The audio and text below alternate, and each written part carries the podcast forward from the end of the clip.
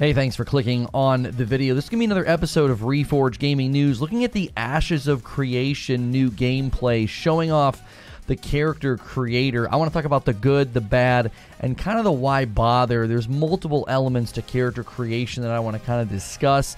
We really like covering this game when they made the Unreal Engine 5 sort of debut. We covered that on this channel. Looking forward to its eventual release and wanted to give you guys a bit of a breakdown. We'll probably be covering the Elden Ring Radahn nerf reversal tomorrow on the channel. I know you guys have enjoyed my Elden Ring coverage, and that will probably be something we break down tomorrow.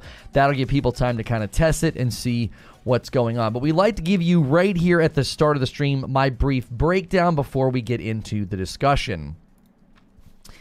This is a Reforge update.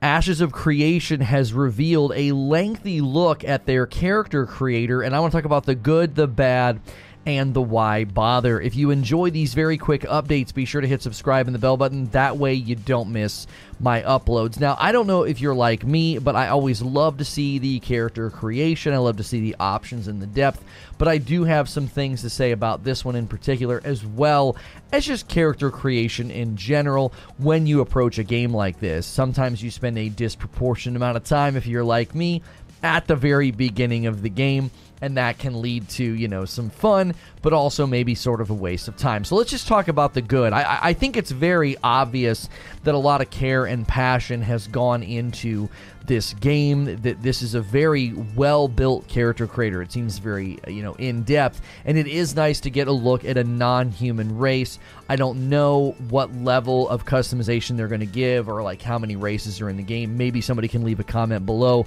or instruct me in the chat today if they know that information. I have followed this game but not religiously closely combing over every wiki and every bit of information. So i am anxious to hear how many races we can be in the game and if that will be eventually shown in another video.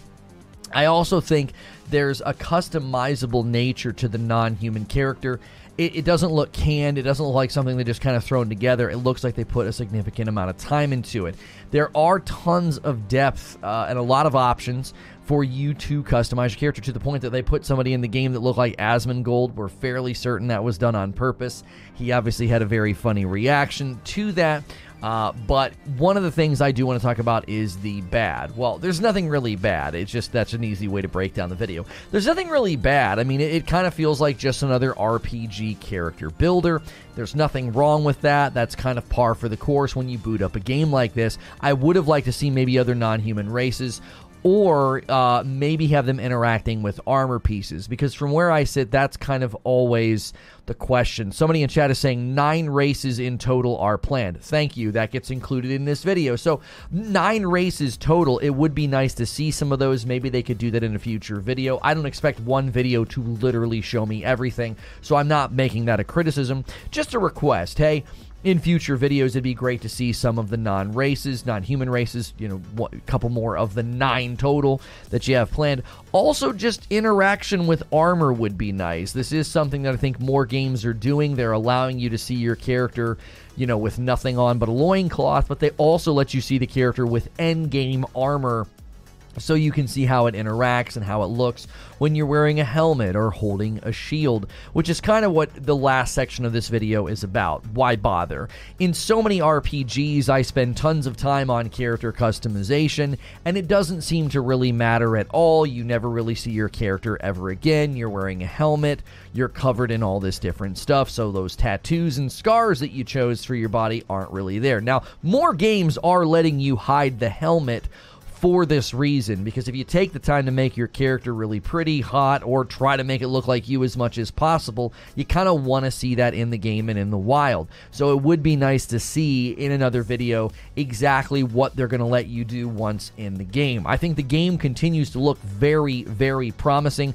The Unreal Engine's going to become a great standard going forward. I think you're going to see more and more games go to Unreal Engine 5 because of the freedom, the customization, and just the high graphical fidelity that you're going to get when using that engine. So let us know what you think in the comments below. Always remember to check out Reforge Gaming if you want to watch my live streams. And as always, hit subscribe and the bell button, and I'll see you in the next video. And I'll see the rest of you right now. Good morning, good afternoon, and good evening. Wanted to comb over this footage with you because we liked covering this game the last time it came out. I know a ton of you are going to be coming in talking about the Elden Ring thing. We will cover that tomorrow. That'll give people time uh, to talk, uh, you know, to test it, to see if it's working well, to see how much of a uh, a damage reduction did they reverse on Radahn. So apparently, we, you know, it was unintentional or whatever. So we will be covering that tomorrow. So I don't want to hijack today about that. I didn't have time to suddenly divert to that and make new thumbnails and new topic discussion, all of that. Plus, it's going to give people time to test it. We like to really rely on the smarter data crunchers in the community on Reddit and other places to give us that opportunity to you know make sure we we know what we're talking about instead of just like coming forward and being like here's the generic thing that they said they did. You know what's good snow? Do, uh, Dominus says they have not finished all the characters yet. Yo, what's good, feed? Good to see you in the chat hide the helmet. Yeah, yeah. No, we're not playing the game of hide the helmet. If you if you're if you're wanting to support today's stream, be sure to smash the like button. We need 24 more likes to hit the first 100. That'll definitely help us. I don't know if this will pull as hard as it did last time we covered it. We got a great great response from you guys, and so I actually was really impressed by this character creator. I think you're going to start to see more and more games go down this route. They're going to go down the route of Unreal Engine 5. Uh, Ashes of Creation, yes, it is an MMO on the horizon with no official launch date yet. What's good, Kill You? Good to see you in the chat. Um, and so there's yeah we don't have a definitive uh, date yet for this uh, this game, but uh, this is where I think we will start to see they they start goofing around and they make it look like Asmongold. Uh, if you haven't seen the video yet, we'll let it loop a couple times. It's a pretty long video, like 40 minutes or something. Um, so, uh, happy Ramadan to you all. If you don't celebrate it, I hope you have a fantastic time. Yes, to you as well, Mithrax. Um, let's see here. Who else is in chat? I heard about this. I saw the thumbnail. It's a Bruxa. Somebody call a Witcher. Uh, good morning, Gritter. Uh, how are you? Uh, good to see you, Derek. There. Ashes looks crazy for character customization. They did a one to one of Asmongold. Uh, fairly certain Alpha 2 is going to be announced in the near future, but don't quote me on that. Yeah, you know, the question at this point would be, you know, when exactly are they going here? Let me put myself up here kind of out of the way. You know, when when do they see this this getting out from behind closed doors, right? Uh, Voyager plus pre-order pack is 375. Wow. Hex with a 15 uh, um, not Hex.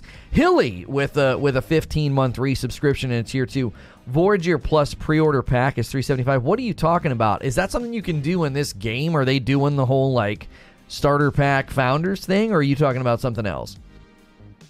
Game looks good. I agree. What's good, uh, Lost Frames? Anthony, good to see you. Uh, good to see you, Zinthos. Played Kirby after watching your stream on Friday. Love the game. Yeah, my wife and I played more off stream uh, since we're not really going to be able to use Friday nights to play games to completion. Um, character looks like he drinks Giant's milk. Oh yeah, yeah. Guys, thank you for using the coffee command, Blindfold Truth. Guys, don't forget all the various ways you can support the channel. Uh, we're we're going to start doing this on the screen. It, would be great. I think we're going to set like a five member goal every day and five coffee orders every day just to see if we can hit little daily goals. Uh, just something fun to do. Kind of like we have like goals, you know, get us 100 likes on the video. We only need three more. We always hit those like milestones. And who wants to be the first coffee order of the day to get us on the path to five orders, or the first member of the day to get us on five members for the day? Oh, here it is Ashes of Creation. Uh, oh, so they do have our Voyager Plus pre-order pack is is is what Hilly was referring to. It will allow access to our persistent server Alpha 2 test. This pre-order pack includes uh, access to the Alpha 2, Beta 1 and 2, nine months of game time, which is $135 value. Uh, so there will be a subscription fee, it seems, to this game. $125 in Embers uh, a skin, a skin, a skin, a skin, a skin, a skin, and a name reservation. So for $375, you get $135 of game access, $125 of in game uh, marketplace credits, and they put no pay to win. So I'm assuming these are going to be for cosmetics. So that is $260 right there. So the other 115 I'm I'm I'm supposing here is for the access to betas, alphas and all of the cosmetics. Uh, in addition to cosmetic items, you will also be entitled to purchase future monthly cosmetics and add-ons for the Voyager Plus level. Uh, the cosmetics are only available during the month they are featured. Yeah, so I mean it, it if it's not pay to win, I don't care about this kind of a thing. It's totally optional. If somebody wants to get in as early as as humanly possible, they can.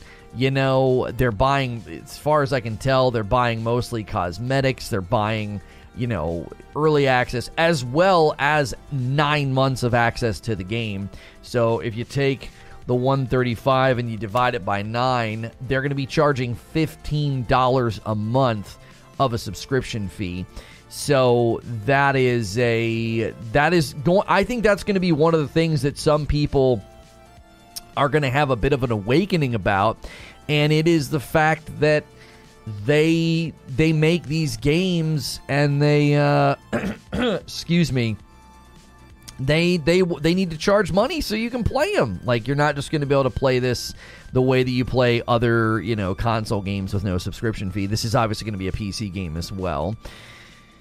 Character creation is very detailed. Yeah, I agree. I agree. They've they've got they've put a lot of work uh, into this. I've watched Asmongold watch this vid on the character creator, which isn't even finished yet, and it looks extraordinary.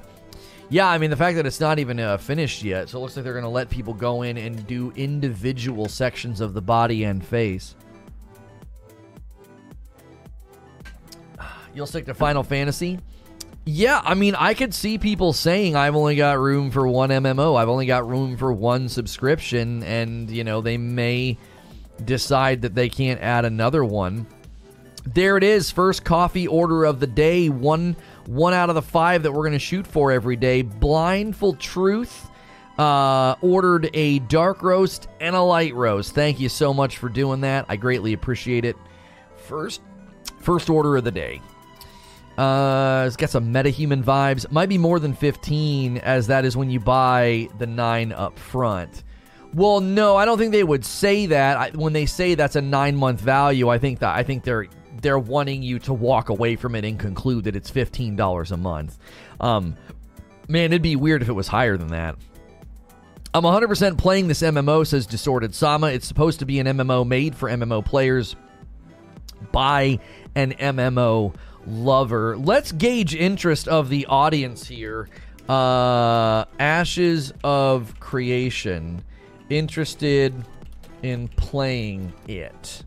Uh, interested in playing it? Yes or no? We're going to go really simple today. Yes or no? Are you interested in playing Ashes of Creation? Just want to gauge the audience's, you know, interest today. Yo, good morning, Sorcerer of Havoc. Good to see you. You completed Elden Ring. Uh, no, I did not. No, I did not. We just can't cover Elden Ring every day. We'll be playing Elden Ring this afternoon. Don't worry. I played Elden Ring off stream to get myself, uh, to get myself, um, Stonesword keys so that we stop running into that issue. I think I have 13 or 14 Stonesword keys and I've been and I got myself in a good place to get stones so that we can max we can max level my swords. So I was only playing off stream to get currency cuz that doesn't make the greatest video like me po- you know poking around and looking for Stonesword keys. Is this an action MMO like Black Desert? Now, the, the the the Ashes of Creation gameplay that we have seen up to now, they seem to be moving toward more of an action style game of combat. I've continued to say that that will be a continued thing.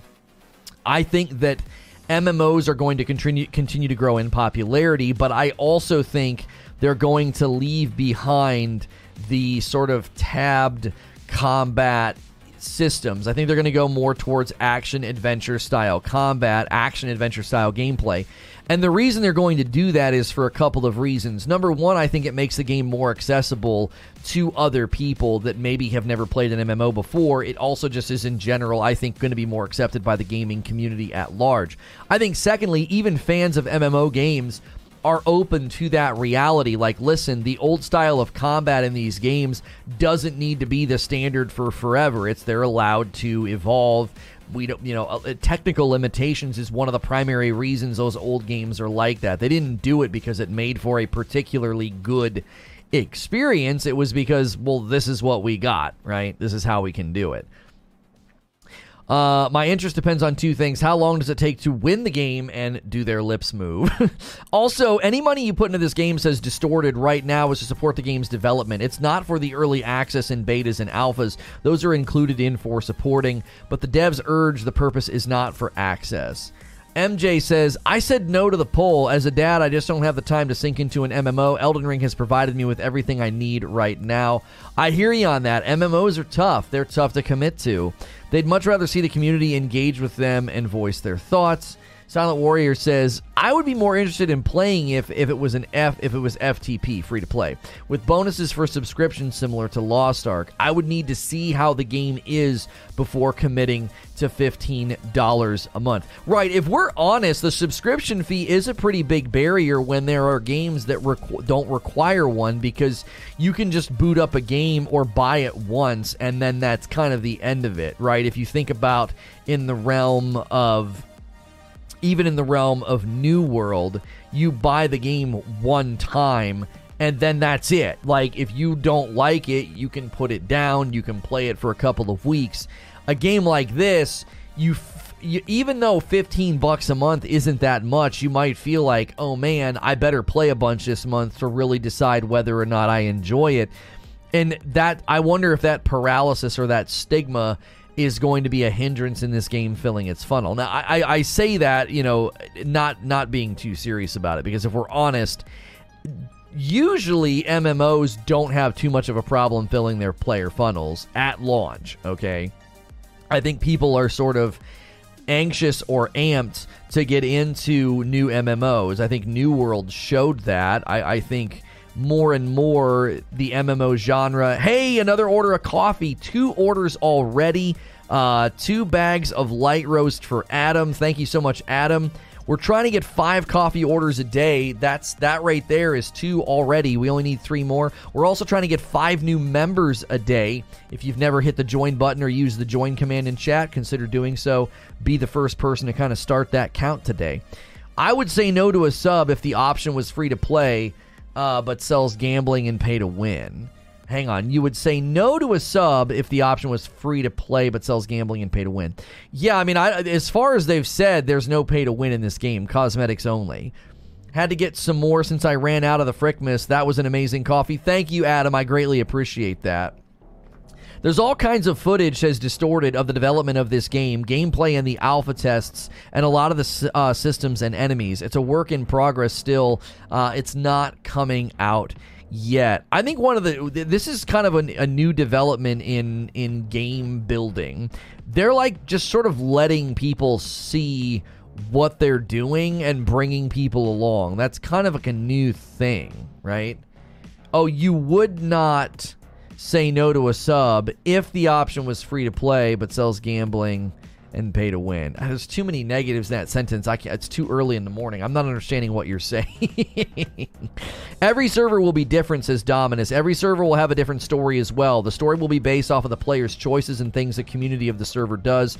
No server will be the same. See, New World sold people and that idea. Oh, I love the, the, the freedom with the tattoo here. That's so great put it on there however you want, just rotate in place. That's really, really dope. Um, yeah, they bragged about the same thing with New World, but then it, I, I think that, that there's a, there's an underlying weakness there because servers can turn kind of sour when you give player freedom that level of influence.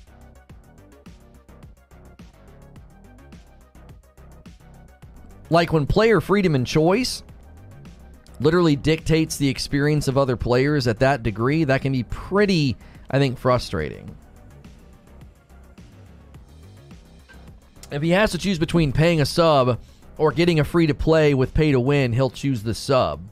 Oh, okay, okay, okay. I mean, I assumed that because we've had conversations about this before. A $15 sub fee, says King Salty, definitely incentivizes you to play. If you get this game, it will quickly become your main interest. I felt the same pressure when I played Eve Online. Time not played is time wasted. Well, and that's one of the things I'm always interested in. So, Ashes of Creation gameplay that they've shown up to this point, I think looks very, very good. But you guys know what I always say. I want to know what the content loop is. Like, is is it something that I can play like I played New World? Like, I'm a streamer, so I had to put New World down because things moved forward and we couldn't stay in one game. But if I wasn't a streamer, I, I, probably would have played New World for a little bit longer than I did. I would have gotten into some of the end game. I would have gotten into some of the end game loops, but the end game loops had issues and had problems, and I would have run into those issues and problems and probably then, you know, played less or walked away. Okay. But in the realm of games like this, games like MMOs, I want to know like is the content loop going to be really really satisfying? I played New World for 15 minutes and I was like this feels really really good. New World's content loop didn't fall off the rails until the end game, right? So I feel like there's almost two things you need to well establish with your audience. Number 1 is what's the content loop going to feel like? At an experiential level, what am I going to be running around doing? Okay? If I play Ashes of Creation gameplay for 10 minutes, I'll probably have a have a decent grasp on that. You right? Yo, what's good, Pugs? Good to see you. You know, is it gonna feel good to be in combat, run around, cast a spell, swing a sword, etc.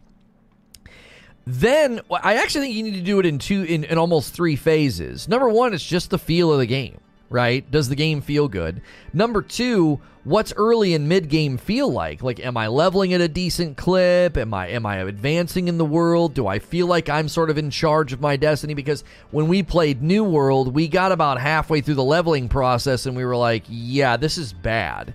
This slows down way too much. Then we got past mid game and got closer to late game, and we were like, this isn't just bad. This is this is like intentionally designed to be kind of stupid, right? It's like what, what on earth are you are you going to let me be, you know, in charge of anything? Or am I purely being sort of wrung out like a rag, right? Um, oh, you're getting surgery to get rid of your glasses. Nice. Uh so that all needs to I think be established before I can say whether or not I enjoy a game because if if the if the feel of the game is good, and then the early and mid game feels really good, then the final question is always what's end game loop look like? What are we doing? What are we doing in the end game? Am I running three activities over and over again until my eyeballs fall out? Or do you have a broad end game? Do you have depth? Do you have customization of build? Is min maxing something I can achieve? Is the loot that I'm seeking something I have volition over? Do I have player agency? Do I have player intentionality? Or does it feel like this big RNG fruitless endeavor? These are all questions that I feel like a game has to answer before I can say whether or not it's a good MMO or a good game in general. New World made it feel like you were you mattered to the game, being part of a faction and growing your world. Ashes of Creation is going uh, to be better on a larger scale. I think leveling is anticipated to be much slower in Ashes compared to Wor- New World, says Nation. Doing it better. Oh, they're just doing it better to a larger scale. Y- yeah. See, as soon as as soon as as soon as a game says that they're going to do that, so Ashes of Creation walks out and says, "Hey, we're going to have this organic player dictated server thing. You know what I always say? I'm like, okay, that's a really big risk because players are terrible. like, do you know what I'm saying? Like, players take the path of least resistance. Players find ways to play in degenerate ways. And when they do that, it has an effect on the on the experience of other players if they have the ability to influence the server. Are we talking about the faction systems? I mean, uh, not really. No. I mean that that was a system in New World. I don't know what the Ashes of Creation gameplay loop looks like. I have no idea, but we, we know very little from where I sit. I mean, I know they've outlined a couple of things, but when we watched the gameplay months ago, I got the impression they were evolving the vision and the direction of the game as they were building it they were going away from like traditional MMO feel. They wanted to feel more action, adventure, and free flowing. You know, currently hooked on Forbidden West Wish it was on PC. I can't hate the PS5 controller more than I do. Man, I, I've actually switched almost entirely to it if I can. I love it. It I get why people don't like it though. It is different. I don't like the D-pad being above my left thumb. Hilly says a sub is good if you're not sure about the game. Get a month to try and have the option to walk away. A monthly bill always sharpens a person's focus. Yeah, as long as it's there we go, there's Asmongold. As long as it's not a as long as it's not like pay to access the game and then in addition to that pay you know, pay the subscription fee. So you're kind of hitting me twice, right? A Paradox Gaming Network has it covered. We know very little. There's literally tons of info in the public. Well, I'm, I'm sorry. I know very little. I shouldn't have said we. I was I was speaking as like a we've only covered it one time. Sorry. Not saying that like nobody knows. Uh, feel free to educate me because like that's part of what I do here. I literally can't research every game in existence. I don't have the time. So sometimes I just boot up, throw up the gameplay, and I'm like, "Yo, how's this work, chat?" And somebody in chat breaks it down, right? So Oh, the New World systems. Yeah, Dominus was acting about asking about the faction systems and the New World systems. Yeah, the faction system and the New World stuff was like it was such a cool concept, but it created a lot of frustration because too many people could ruin a server if they did it right. Ashes of Creation is a cross between race and citizenship instead of faction based. But you have a node uh, more arc, more orcs dominate the town, you will have a more orcish look. But all citizens of that node contribute to its growth. Okay, okay. This blending is a pretty neat feature, says Nation. Going to be interesting if we can uh, create NPCs to run your freehold tavern. Yeah, I mean, they, there's a lot you can do with the character. As I said in the open, I, how much are you even going to see your character is always my question. Because like, well, once I throw a helmet on, you're not going to be able to see it anymore, right? Uh, they said it's going to be pay, sub to play, and no box price. Oh, so no box price. Thank you for answering that question, Helberg. If you're new and you've never been here before and you are interested in Ashes of Creation gameplay, we will certainly dive in when the game comes out. We're coming over their character creator right now. They just made Asmon look a little bit different. They loaded up a character that looked just like Asmongold.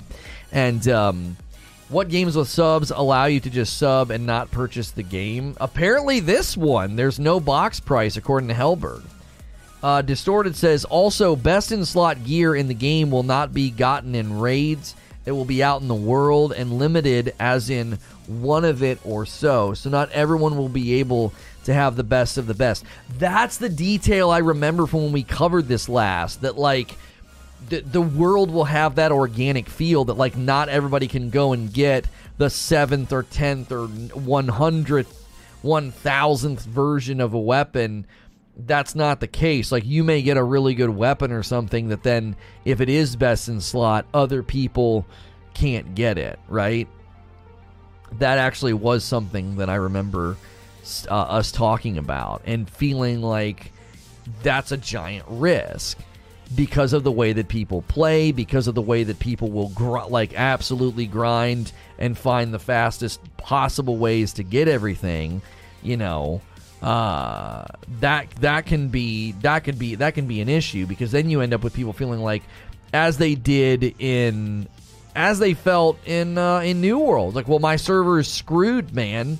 This is over. We we we've already kind of lost. We've already kind of you know it's it's it's been picked clean, right? It's been picked clean. Too many people have uh, have have have basically combed over the server, right? Going for a Peter Dinklage look there, yeah, yeah, yeah. Well, now we're now we're giving him a, a Meredith haircut. Oh nope, just kidding.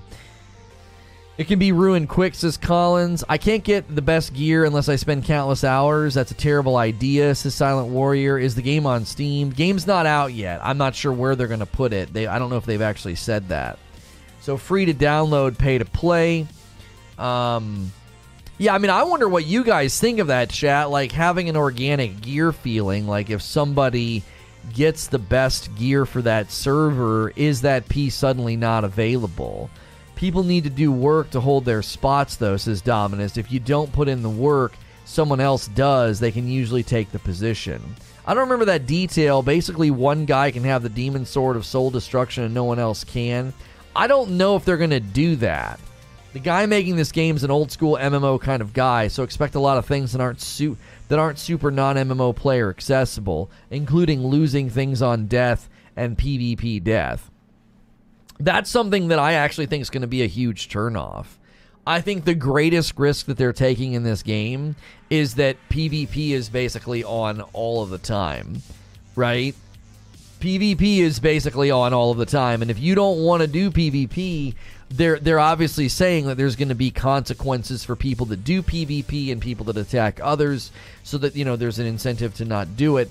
But the concern is always, you know, just just how much is that going to interfere with with my gameplay session, right? Because we all know how how bad Sea of Thieves can go for you, and the next night be totally fine. And and again, that's a game where there's virtually no de- disincentivization to do PvP. There's uh, you can basically do it at, at no risk of loss. And in this game, they're going to try, from what I understand it, they're going to try and have a, a, soft negative reinforcement or negative motivation to not be constantly just wailing on people.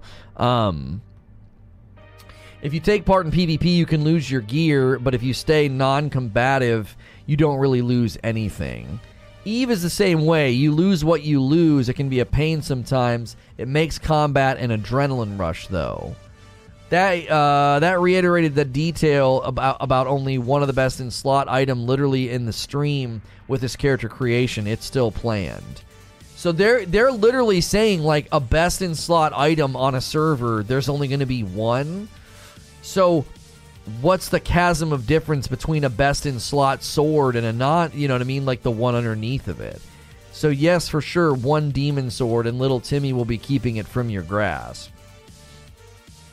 Only corrupted players have a small chance to drop gear. You become corrupted if you kill non PvP players over and over. See, yeah, there it is. So there's the disincentivization. That's how that works. So if you continue to kill non PvP players, you will become corrupted, and corrupted players have a small chance to drop gear. So as long as you're not doing that, it's just going to be more. It sounds like it's going to be more of a nuisance if you get killed by somebody when you're not intending to do PvP. It's going to suck if your character does not look like this in game during gameplay. Well, and I said that, I kind of said that during the open. I, I, always wonder, you go down to this detail of like hair and scars and eye color. I mean, this guy's looking kind of crazy, right? So the question is, is, is like, are there opportunities for my character to show up and look like this? Because generally, you know, you're kind of back behind your character. You get some awesome armor and an awesome helmet I mean, helmets in games like this, you you know, usually they let you turn them off. But I mean, I, I don't know how often I want to do that if I've gotten something that actually looks really, really good. So character creation is always interesting. I guess in my mind, it's one of those things where it's there if it really matters to you. If you really want to make sure your character looks amazing and you never wear a helmet in the game, then the option here is is is is is for you. You can you can go nuts. And the funny thing is I always do it. I always boot up and take a ton of time with character creation. If you like casual MMOs, turn away. This game will not be made for you, says Distorted. The guy making this game is focused on making a great MMO, not reaching as wide of an audience, uh, Mine set like super large companies. I guess my thought on that is do, here here's here's the risk I'm imagining distorted. Are there enough people that really want the hardcore ca- like classic MMO? Are there enough of those people? Like my own theory is that if you market research this, the the the, the demographic that can play a little bit less hardcore, but not necessarily casual, like more in the mid lane. I think there's way more of those people. I think a lot of that has to do with stages of life. I feel like a lot of the guys when they were in like late high school, early college years that were super hardcore into MMOs and put in all those hours in World of Warcraft and EverQuest and stuff.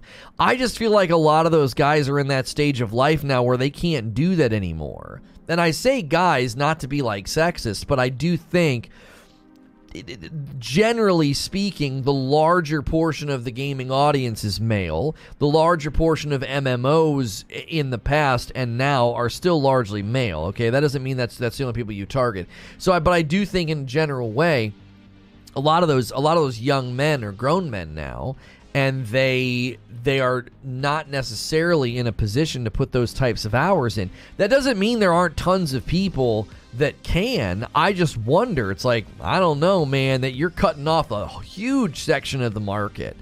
There are enough of those people for him. For him, it's a passion project. He's making the kind of MMO he's always wanted and that MMO players enjoy. Right. So, as you said, I think it was you, it's an MMO for MMO fans by an MMO fan, right? Hardware group sizes, says Hilly. The minimum goal is 500 players on a single battlefield. I think we'll be able to hit 500 v 500, but we shall see. Ashes of Creation is designed for solo players as well as large or small groups. Parties up to eight in a single group. Raids will have 40 man groups. Content will be tailored to 40, 16, and 8 person group sizes. Arenas will have 1 man, 3 man, 5 man, and possibly 20 man free for all. There won't specifically be guild versus guild arenas, but team based matchmaking allows teams to face other teams. Castle sieges are expected to have a minimum of 250 by 250 players on a single battlefield, with the possibility of increasing up to 500 by 500 over time. The idea behind an eight person group is to allow us to really amplify party roles and to create the need for each of the archetypes in every party. Content is not locked behind guilds. Mechanics exist within larger conflicts of small for small groups and even solo players to impact the battle. This includes systems that will likely focus on single group size participants while the larger battle is occurring. Yeah, so I'm really interested to see what solo gameplay would look like then. Because if there's something we learned from New World, I mean, an Ashes of Creation gameplay could run into similar trends there just seems to be a lot of people that want to boot up and just kind of do their own thing. They can't be bothered. I think this is again indicative of the of the of the player base and the and the population at large moving to different phases of life. It's just extremely hard to be like, "Hey, all the boys are on, let's go." It's like, "Well, no, I got home from work and no one's on yet or only one or two people are on."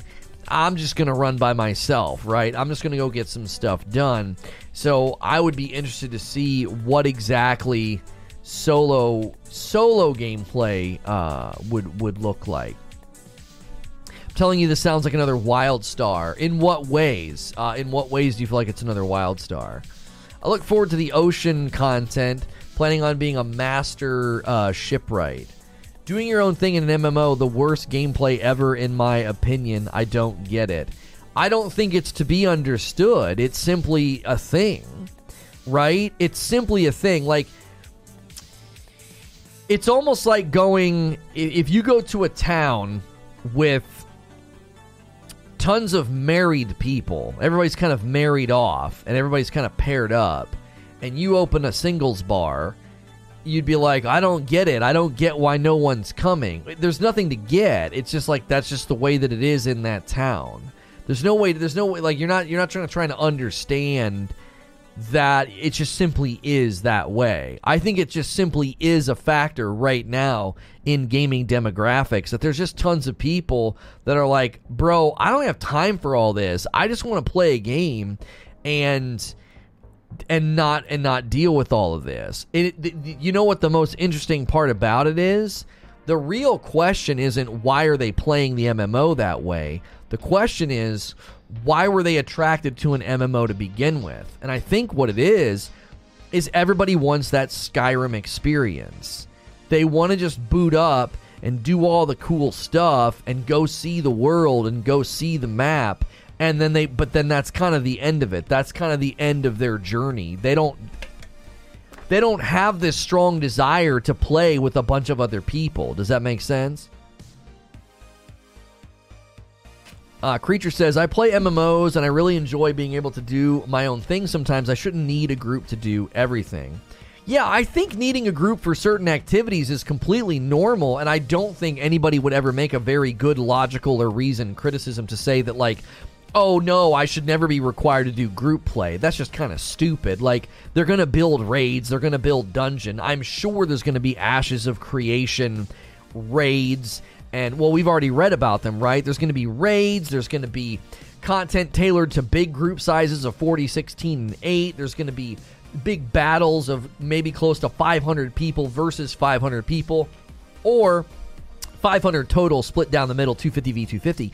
And it'd be kind of weird if they argued that, like, oh, all that stuff should be tailored to a solo player. So I don't necessarily know if I would ever take serious somebody saying, oh, I I think they should tailor this. Uh, I think they should tailor this to solo player experience. Right. I stopped watching because of your Elden Ring coverage. Didn't want spoilers. Now I'm back. No context, but out of ten, what'd you give Elden Ring?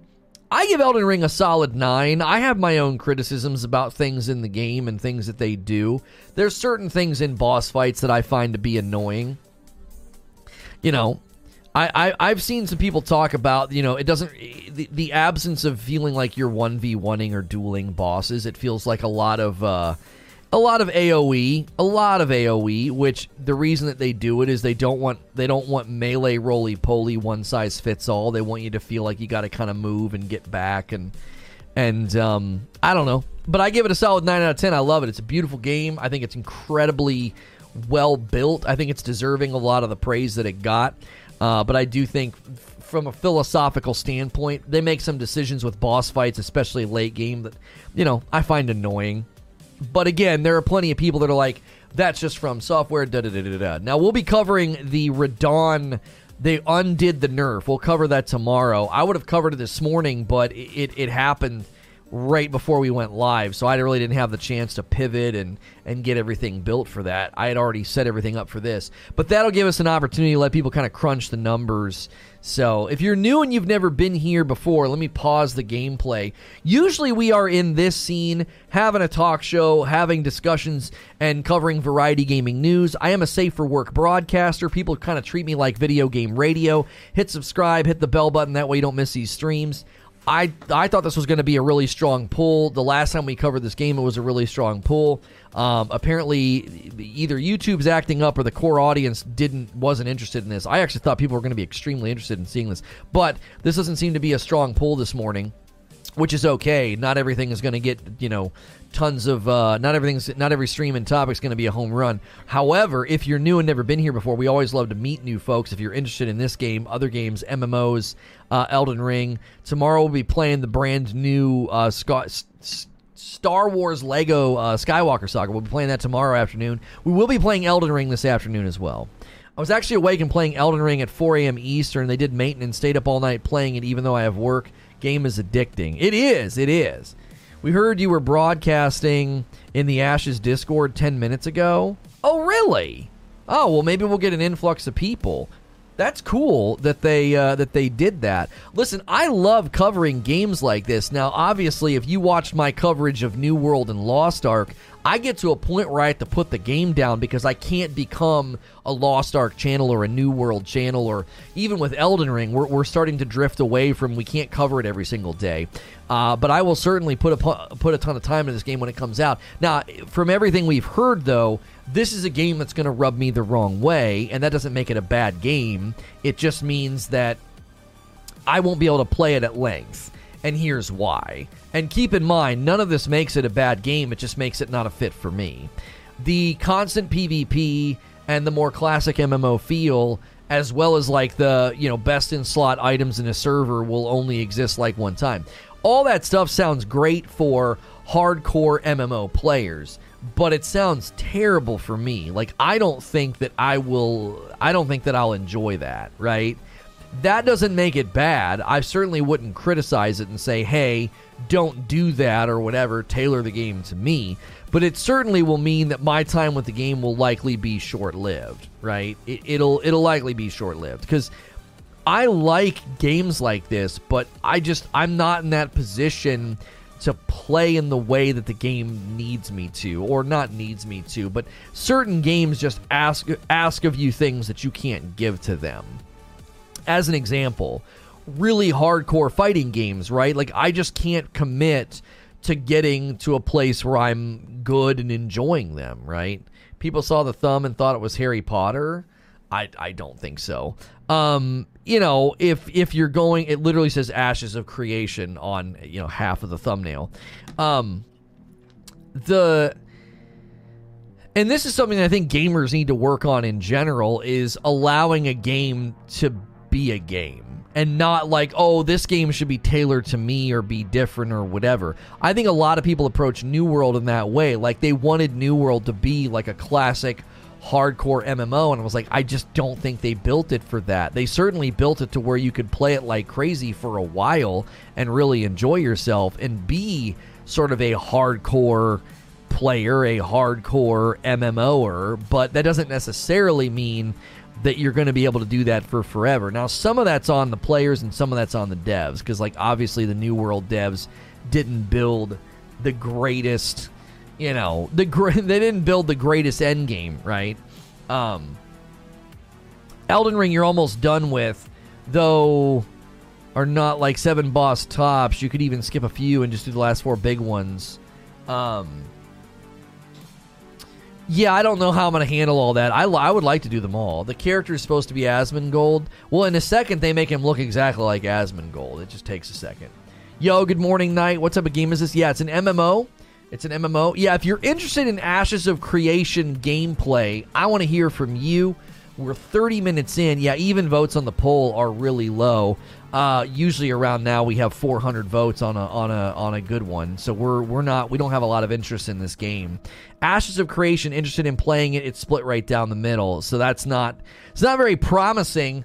Um, I don't know if again it's just is it because it's too hardcore? Is it because you've not heard of it? Is it because are you burnt out on MMOs? Are you kind of anti sub? Are you anti sub games? I know there's a lot of people that just will not play a game if it's got a subscription service. They just kind of stay away. Um, is there a release date? No. Basically, right now they've done an alpha 1. As far as I know, there'll be an alpha 2 and then a beta 1 and a beta 2. And you can pay to be like a founder and get a bunch of dope stuff and get like nine months of access once the game launches and get access to all of those alphas and betas but it's it's it's fairly expensive i'll be honest it's the first time i've heard of it tuning in for the Lono factor only okay when we covered the engine, we got a huge response. We were extremely pleased the last time we covered this game. Sometimes I wonder if when games are in the oven this long, if uh, people start to drift. Um, we did an Unreal Engine 5 breakdown three months ago and did and it, it, it went very well. Uh, I remember we, we a ton of people came in that day.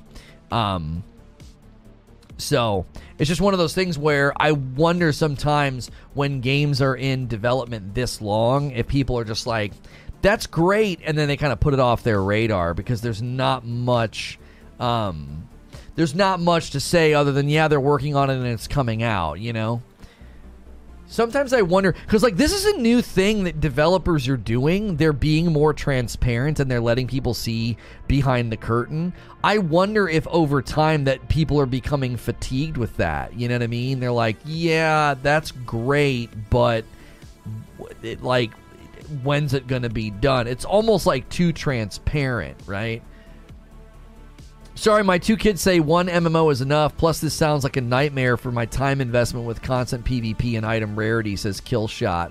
Yeah, it'll be PS PC only.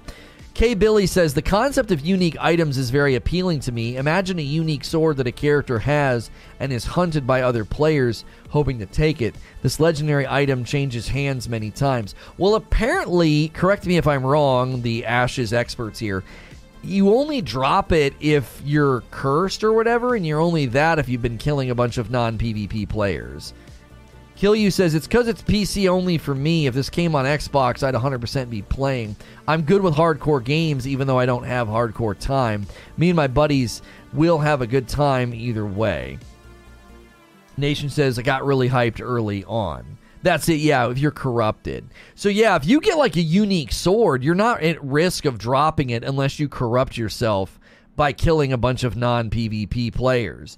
So, I, I, guess that concept would be cool potentially. People might really hate that idea, right? They finally find an amazing piece of gear and they uh, they they die and lose it, right? Somebody kills them and then it's gone. That might be pretty irritating. Item drops only happen at high levels of corruption. Yeah, and I think that's probably necessary. Like, imagine finding. imagine finding like a really amazing piece of gear and the next day you boot up and you get kind of like ambush and then you lose it like I, I think that'd be like extremely untethering it'd be really hard to foster loyalty to the game if you feel like you constantly are losing things that you know you were really excited about because it you know it's pretty easy to get jumped in games like this if you're not careful especially if people are bored and the game's been out for a while and you know folks start kind of cannibalizing their server or you know sort of playing in the degenerate way. That's why i said you know ashes of creation gameplay experientially number one needs to feel good. Number two i'm interested in the early and mid game. And then what's end game shake out to be? Because if that's the result like if players get bored, that's always going to be the potential reality is that they just start cannibalizing uh, the server, and then you're you're in a spot where you know it's hard to enjoy the game because you're you're you are just sort of early. Like late adopters i think can really really feel the pain of, of games like this if they don't get in early. You drop varying percentages of gathered or processed goods carried depending on flagging state on death. Okay, okay. So so that's a setback in the realm of like carried goods, like like basically varying levels of currency because carried goods are ultimately a lot of times some form of a currency or another. If we could get about 20 more likes on the video, that would be amazing. Uh, we might be able to jumpstart this thing. We're not an hour in just yet, and if we can get 200 likes and some really good chat activity and poll activity before we hit the one hour mark, we might be able to turn the rudder on this stream. My only worry is PvP players use non combative players as meat shields to turn combatants uh, corrupted and get their gear to drop. Well, according to unknown system error, ashes. according to according to unknown system error, you only drop gear at like a really really high level of corruption. Currency as in gold is never dropped, just resources. Right, and and resources are their own form of currency, but I, yeah, you're not dropping gold. There is no AOE flagging. The guy looks like he had a bit of the sweet, uh, delicious man. Yeah, he's he's had some of the some of the Satan some of Satan's rocks or whatever. What is that called? It's not marijuana is the devil's lettuce. I don't know what you call the other stuff. in my opinion, if they want people to be a part of the subscription game, they should at least have a playable demo of the game for all to try. That's the only way to get people to trust. Well, and that's the thing is yeah, how do you fill the funnel? If you have a subscription fee as a potential barrier for entry, um if you have a subscription fee as a potential barrier for entry, then you need something else to fill the funnel. And I know somebody already said this morning well this the guy that's designing this is not interested in filling the funnel. He wants to build an mmo for mmo players right? Um um the devil's lettuce makes you handsomer. Does it really? Not really. Uh you have so many people streaming the game you don't really need a demo. Yeah that's probably good feedback. With that many people being able to stream it i mean do you really need a demo I'm interested, but I'm not a fan of a subscription service in games, says Fancy Man. Uh, Forbidden Mineral. Hit the like. I was watching last time you were fighting uh, Malenia. Some guy said something about you banned him. I was laughing so hard. Uh, good content, man. Yeah, there was a couple people just being nasty. Like, I don't think people understand that when I play Elden Ring, I don't read from the I don't read from the From Software Bible, man. Like I'm critical of fights. I'm I, I'm critical of fights and don't enjoy certain aspects like of games. Like maybe on a replay. And that's the thing I think people forget. I think people play and like they've played the dancer 3 and 4 times and beaten her 3 or 4 times. They forget that the first time they played her, they hated her. They forget that the first time they played Cinder, they hated him and hated certain aspects. Well, yeah, and then you go back three or four times and you've seen The Matrix and you know how to get through everything, and then all of a sudden you're like, oh no, this is all totally fine. I don't know. I think a lot of the From Software fans forget themselves. I think I think they forget from whence they came, and they see somebody irritated with certain aspects, and they want to get preachy. There is no trial of uh, Ashes of Creation gameplay.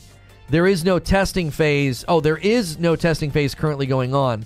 There's Alpha 1 gameplay videos out there in Unreal 4 if you want to see last year's testing. Um, Elden Ring coming to an end, kind of. What's your most probable next game? I have no idea. I really, really don't. I was thinking it'd be really, really fun to do New Game Plus and take that victory lap after New Game Plus 1, maybe do a new character, maybe play with the community, you know, just always do co op or something. But I feel like we would just get stream sniped the whole time. Um, I don't know. I don't know. It, you know, it's it's it's hard. It's hard. There's a lot of good games coming out. Um, uh, uh, uh, uh, PC players will be able to play Lego Star Wars on April 5th at 1 p.m. Eastern. Uh, so we're to have to do so the second show tomorrow we'll have to do like an hour long waiting waiting room like intro.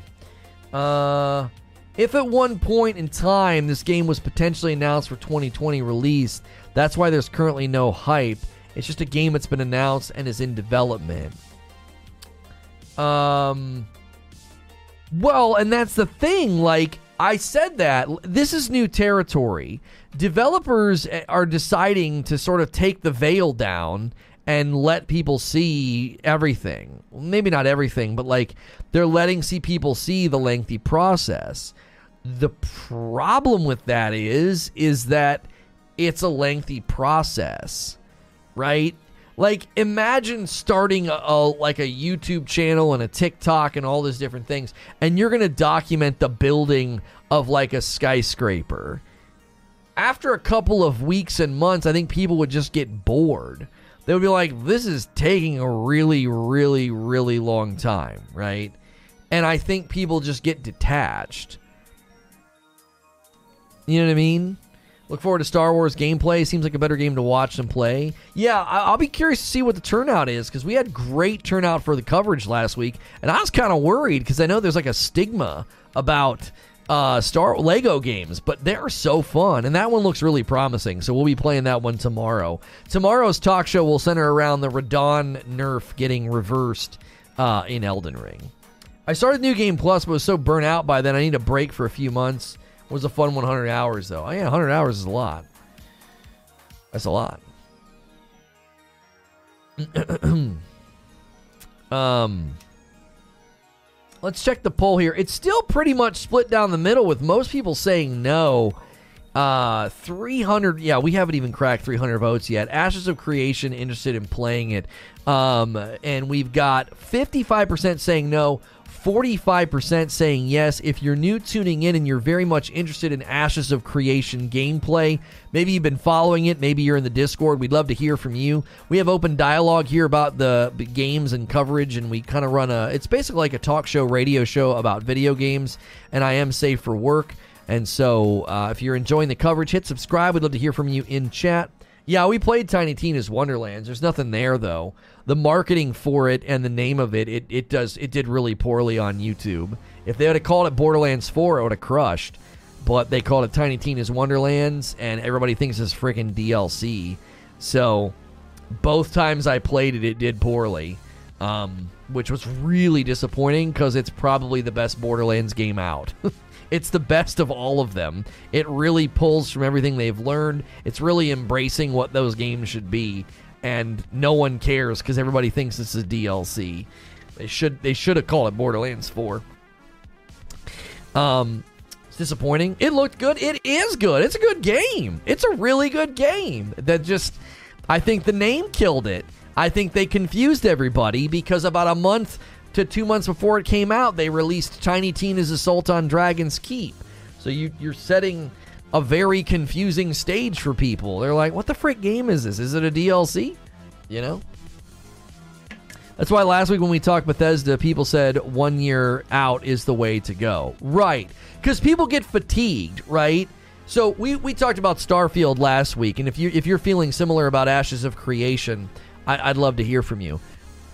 With Starfield, it's like they're they're they've barely showed anything, and I don't want to sound like I'm talking out of both sides of my mouth, but I'm like, bro, you got to show us something. And people are like, nope, nope, Lono, Bethesda's going to wait. They're going to wait until they're six months out, and then they're going to blast us with gameplay and get everybody excited, and it's going to work. Okay. If you contrast that to what um, what Ashes of Creation is doing, Ashes of Creation is like, hey, come on a journey with us. We are, uh, you know, we're we're building this game. I want to show you everything we're doing. We want to show you the characters. We want to show you the the the creatures and the monsters, the animals, and let's show you the uh, let's let's let you take a peek here at the the, the character creator, right? Well, the challenge is, is that you're you're dealing with you're you're dealing with maybe that slow burn and the slow burn is just not interesting to watch. After a while like initially i think people were excited. I think the change to unreal engine 5 got everybody excited but now it's like okay cool we've, we've seen enough. Just go build the game please. Right? No way Starfield's, starfield's releasing this year due to such lack of content from them. But i don't think that's indicative of whether or not it's coming out. Now people that are huge bethesda fans said that we've actually seen way more at this point in time than they than they traditionally show. Right? That, that that's that's like a common that's a common misconception. I think. Um, so I don't necessarily think you can jump to that conclusion. If someone lets me 60%, 60% day one, why am I hype to get everything else three years later, right? Cruel says, I've been keeping track of this game for the past two years. My only criticism is that they shouldn't show too much, or there isn't going to be much adventure. That's always the risk. So if you've been following Ashes of Creation and you're tuning in for for this coverage, we're just watching the character creator and just kind of having a conversation. Uh, we'd love to hear from you if you've been following it, or take the poll at the top of the chat. But that's the risk, right? Is there's this weird balance where if you show too much, people are like, eh, I feel like I've seen too much, or eh, you know, I've seen enough and now I'm bored. How long is it going to take for this game to come out? And then like, well, we don't know, maybe a couple of years. And you're like, okay, cool. And then you have the alternative, which is what they're doing with Starfield. Bethesda's like, we're going to barely show you anything. We'll show you some in-engine stuff. It's not really gameplay. I had a bunch of people telling me that that was clickbait. I'm like, what are you talking about? Like we can speculate whether or not that's gameplay. It's inter- It was so interesting to see like Starfield fanboys already being like, "This is in engine. It's clearly not gameplay." And I'm like, "Well, doesn't that irritate you then?" You know, I'm an idiot. I thought you were making a person on Elden Ring. is this an Elden Ring channel? Fallout 4 was first shown at E3 and released that fall. It's how Bethesda works. Right. Exactly do you want to know why I think it's gonna it's it's struggling or maybe not struggling is not the right word. Maybe the way they're treating Starfield is frustrating people because it's a new IP. When you get surprised by the fourth Fallout, you're like, dope. I kind of already know what the game is. I kind of already know what it's built on. You show me some gameplay and a character creator, and I'm good to go. The thing with Starfield is they're trying to sell you on like a dream, like this game's gonna be unbelievable. It's gonna absolutely revolutionize. And you're like, oh man, I can't wait to check this game out. But then you don't really know enough. Now, when it comes to Ashes of Creation, I think they're in a different category because it's an MMORPG. And no one's sort of in the dark about, well, what's an MMORPG? I think people are typically on a game like this more in the dark about like, okay, but what's a server going to look like? What's the content loop going to look like? Am I going to be irritated? Am I going to get killed a bunch? Am I going to lose all my stuff? Am I like is my server going to get cannibalized, you know, 30 days in? Lono's many things, but a clickbaiter he is not. Right. I the Fallout 4 hype and then release was perfect for me. On the other hand, I was already sick um, of Elden Ring in the mid 2021. Yeah, I mean, there were people that were like, enough already. when it came to Elden Ring, they were like, enough already, man. We, we, we, we know it's a big game. We know everybody's excited, right? We still haven't gotten 200 likes on the video. Yet. Let's roll it over. We only need two more likes. Let's roll that over. We've also had two coffee sales for the day. Uh, if you let, let's let's just do this we are trying to set a daily goal for members and for coffee orders. We don't talk about it enough. So instead of me constantly kind of having the, like a commercial for it, we go for like milestones and we're going to have daily goals on members and coffee just so I can periodically say it and not distract from the show. So two coffee orders, we need three more and we haven't got any members yet. If you ever done a membership on YouTube, you click the join button. We'd love to get 5 each day. We think that's a pretty that's a low but doable goal every day. Most people hate when devs announce a game and show off a trailer 2 to 3 years before it's released. I appreciate how Bethesda doesn't do that. Right, and this is something different though, isn't it? There's this like traditional old school video game marketing trick where they do like uh hey, here's a teaser or hey, here's a trailer. And you're like, okay, cool. When's it coming out? They're like, well, we think in like two years. And you're like, okay. This is different. This is, hey, we're building this thing. You want to see us build this thing? You want to help pay for it? Cool. Come on, come along with us on this journey here, and uh, we're gonna build this thing, and you can uh, you can be a part of it. I think it's a very different approach, but I think they both run the same risk. It's almost like consumer fatigue. You know, it's like you, you hit consu- consumer fatigue. I like Bethesda because I'm not waiting years to be disappointed. I was not disappointed, but why show Cyberpunk and then hype and then it flops hard AF? Right, we had heard about Cyberpunk for literally years. It was supposedly going to be like absolutely game changing and and and groundbreaking. I think across the spectrum, like I think this is a totally fine way of doing it. I think what they're doing with Ashes of Creation gameplay, slowly revealing different pieces and parts, I think is totally fine. It's not like they're selling you hype. Like a 45 minute video on character creation is not exactly hype inducing. It's just, oh, cool, there's Asmongold. Like, oh, cool, here's all the different things you can. Uh, you can do. We've been hearing about Starfield for years. That is true. Um that is 100% true. We have been hearing about Starfield for a while. So I don't Yeah, you know, I wonder that's actually a really good point. I wonder if that's why people are super annoyed with the Starfield marketing. They're like, "You didn't wait to tell us about it until 6 months prior. You didn't." You told us you've been telling us about it for years. And so we want to see it. We want to know what's going on, right? Aren't the developers setting up to shoot themselves in the foot with letting people behind the veil, says Chest Pain. People see the lengthy process and they want perfection from the game. Yeah, that's related to a point I've made before about game delays. Game delays almost passively hype a game, right? Game delays almost passively hype a game because it's like, hey, this game's going to be incredible. Why? Well, they delayed it nine times, so it's probably going to be perfection. Oh, okay. Maybe. Maybe it'll be overbaked and terrible. you know? I was in eighth grade when I first heard about Starfield. I'm now 45. I thought I got the Borderlands game for free on Epic, and I was just frustrated to find out differently it was not the same thing. I don't understand what you mean, Russell. 100% 100 percent. why I'm annoyed says Eugene. You've been talking about this game for forever. Eugene says, put up or shut up. That's why uh, Steven isn't setting a date, says Cruel Crusader. He wants to take feedback and further better the game. Well, yeah, and I like.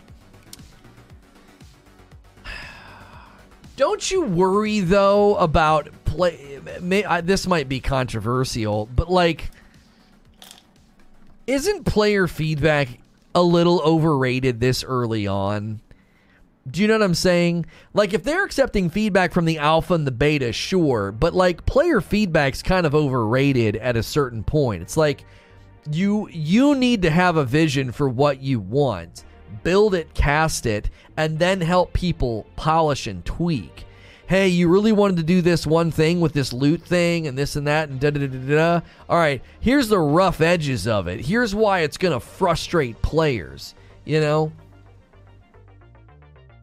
I think there's a significant difference between like saying, "Hey, help us help us with feedback here, help us with this system," and letting people in way too early because they're going to be like, "I don't know, I, I I'm."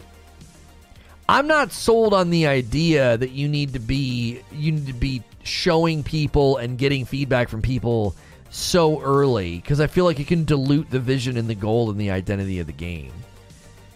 Yeah, Starfield was announced at E3 2018. it was four years ago. Okay, they take feedback, but over the years, very minimal things have changed. Nothing core. Some stuff related to animations and others. Well, that's encouraging to hear because that's what I would be super concerned about. Like, receiving player feedback is great, but not if you dilute your product if you dilute your product to the point that it's indistinguishable from what it originally set out to be, it's probably not going to be a very good game. Like, that would always be my concern. It's better to get it from the start, says Cruel Crusader, because if you do it later on, you can have feedback that brings you back to rebuilding the entire game. Well, yes and no, though. Shouldn't you, as a game developer, have a pretty good grip and grasp on the game you want to build? And then you get influence and input on how the particulars work. I agree that Hogwarts Legacy did it near perfect. I just love that style of reveals. They showed enough uh, to know what it's about, but not too much to keep me intrigued and guessing. Cruel Crusader says, Look at New World. It runs on an HTML platform that players can manipulate through the chat. And for them to fix this, they need to rebuild the game from the base. Yo, good morning, Sandy. Welcome back member renewal of 13 months. Thank you so much, Sandy. Um, appreciate you. Right, but would that? I guess that would have been discovered in an early alpha. I guess you're right. They could have allowed people access to that game early alpha, and something like, "Hey, man, I don't know if you realize this or not, but your game is built on HTML." That's going to be really manipulable. If you're tuning in for the Ashes of Creation discussion about the character creator, we've been periodically just kind of watching it and discussing what we think of the game. Uh, if you're interested in Ashes of Creation gameplay, we would love to hear from you. We have a poll at the top of the chat. Typically, I'm in this scene here doing a talk show, and we're about an hour into the poll, and it's pretty heavily split towards no. A lot of my audience is not interested in this game. Uh, if you're new, we want to hear from you and why you are interested. Did he already talk about the Elden Ring? We're going to be talking about that tomorrow, Max. The news hit right before I went live, so I didn't have the ability to pivot to it. Uh, Intrepid got feedback about combat during APOC uh, and now have reversed the decision since A1, though. So you're saying they've made changes since the. Are you talking about Ashes of Creation gameplay? Or are you talking about another game? Chesspain says a developer should have an overarching idea of where they want the game to land. If I don't know how the game plays, how would I know what I want? That's what I mean. Like, you need, and this is what, this is kind of what I'm driving at. This is what I'm driving at. I'm not saying this is true of Ashes of Creation, but look at what happened to Anthem. Early on, they didn't have a, a, a proper vision and scope of the game. And obviously, this game is this game is certainly not in that case. They know the game they want to build. They know the type of game that they that they're that they're wanting to put out. They know they want to do an MMO. He's v like they've been really good at vision casting. Like you know what game they are trying to build. But if early on you're making significant changes or, or, or accepting feedback, it can, I think, dilute and harm your development process. So my concern would be that not that they're going to lose the identity of the game or it's going to become too diluted. My concern would be that it would hamper development efficiency. Think of it like this. Um, when I worked for this small tech company, he was really, really fond of agile development. And the reason he was fond of agile development is he said oftentimes the the the, the client doesn't know what they want. And they're going to think that they know what they want, and they're going to they're going to base their you know their their scope and their project on that. And when they do that, they tend to once you deliver the entire application or product or software, they're like, this is great, but kind of not. We need all these hundreds of thousands of changes. But if you do little iterations, you can then make those changes as you go, right? So, in the realm of this game, I think my concern would be, and I'm not saying this is going to happen, it's just something they're going to need to be on guard for. My concern for Ashes of Creation would be how many times are you going to have to go back and rework something based on player feedback, which means you're in an eternal feedback loop of, okay, we made these changes to this core system based on player feedback. Well, the players haven't played the game to completion, so okay. But those players provided that feedback, you rework that system. Then you go back, you kick it out again, and then there's more feedback on that system. Now, somebody might say, this sounds like a recipe for polishing the game. You're really going to get everything right where it needs to go. You're going to fine tune it. Is it going to have a Goldilocks effect? Are you going to get the temperature of the porridge and the softness of the beds just right because you're constantly accepting that feedback? Or are you going to keep going back and re having to rehash, rebuild, rehash, rebuild, rehash, rebuild? Um, that would be my concern. You would get stuck in an endless feedback loop. I, I can give you an example of this in a in a in a smaller way. I stopped showing logo concepts to my my mods. We started saying, "Here's the finished product. What do you think?" And then they had really good input on what we what the finished product was. Like here's a logo that we think is good to go and good to use on a YouTube channel, and the mods say, Ooh, I like it. What about this color? What about changing this, moving this? They're sort of bringing the the polish, they're bringing the, the sandpaper and smoothing those rough edges. But when we had just like, when I had just like concepts, what ended up happening was you had eight different opinions about like eight different things. And so what ended up what ended up ultimately happening was a lot of the times was we we would get too much influence. So that's like the too many cooks in the kitchen kind of a thing, right?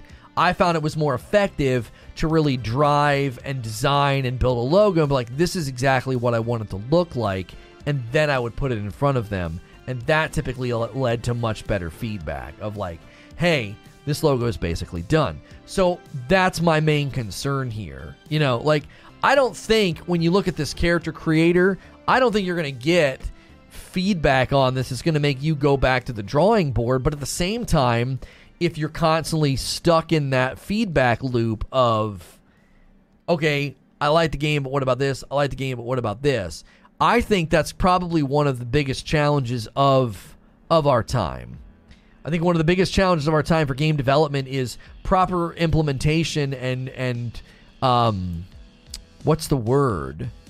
It's not it's not assimilation, it's I guess it's probably distillation. Like you've got to figure out is the player feedback good? Is it helpful? Is it giving us what we need? Or and and I've talked about this in other games. So there would be people that would criticize the system and they would keep engaging with it. I've talked about this whenever I covered Destiny. So people would be like, I hate this. There's too many layers of RNG. This is super, super frustrating. But they would keep engaging with it. Why? Because at its core, the system was something that they liked. Okay? They were merely wanting to see the system improved. So, one of the biggest things you've got to do is you have to distill and sort of filter a person's feedback through the the sifting bowl of their gameplay. What it okay, so you're saying that this is a this is bad or or needs work or whatever. Are you saying it in the context of enjoyment? Were you playing with that system, enjoying that system and and finding it to be good or were you finding it to be frustrating and bad?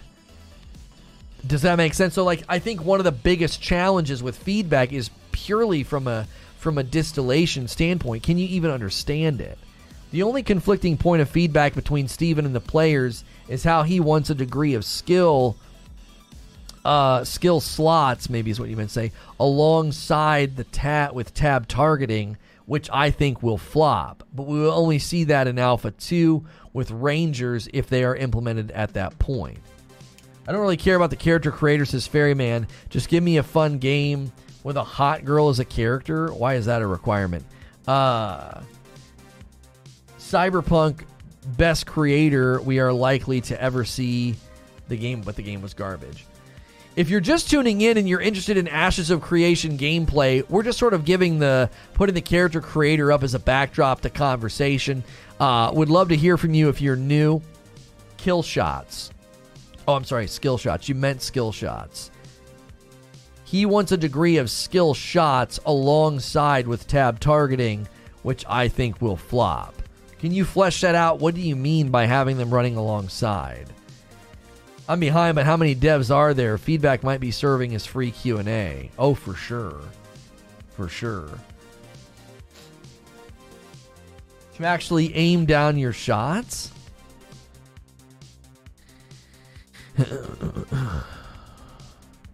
Steven said NPCs that we recruit, we can alter their looks as well. Oh, you can actually alter the, the, the people that you recruit? I hope Ashes puts the RPG and difficulty back into MMO RPG. From everything I've heard this morning, that's kind of the goal. Combat is meant to be a mix of tab and action. Skill shots refer to the action side. Okay, thank you. Yeah, I picked up on this when we when we first watched gameplay. Ashes of Creation to me looked like they were trying to mix in action because they didn't want to be pure tab, which I kind of agree. I think you got to commit to one or the other. A lot of people won't like Ashes because of the PVX environment, uh, and you won't have a PV and you won't have PVE servers. Yeah, we talked about that a little bit ago. Like one of the dilemmas of having a game that's like basically PvP all of the time um, one of the dilemmas for that is that's what it's go- that that's going to be the dilemma is that hey, you know, I I just want to kind of play, you know.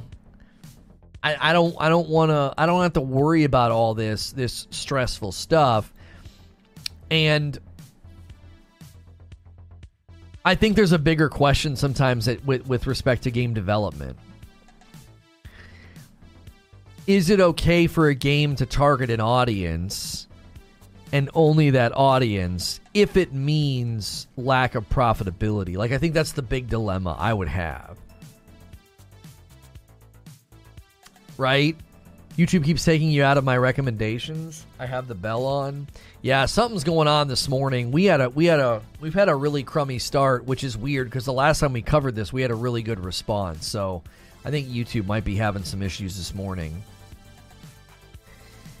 when you're building an MMO, like the servers, the ongoing maintenance, the patches, the updates, the depth, the breadth, all that stuff that you need, is that is that something that you can support with like a small slice?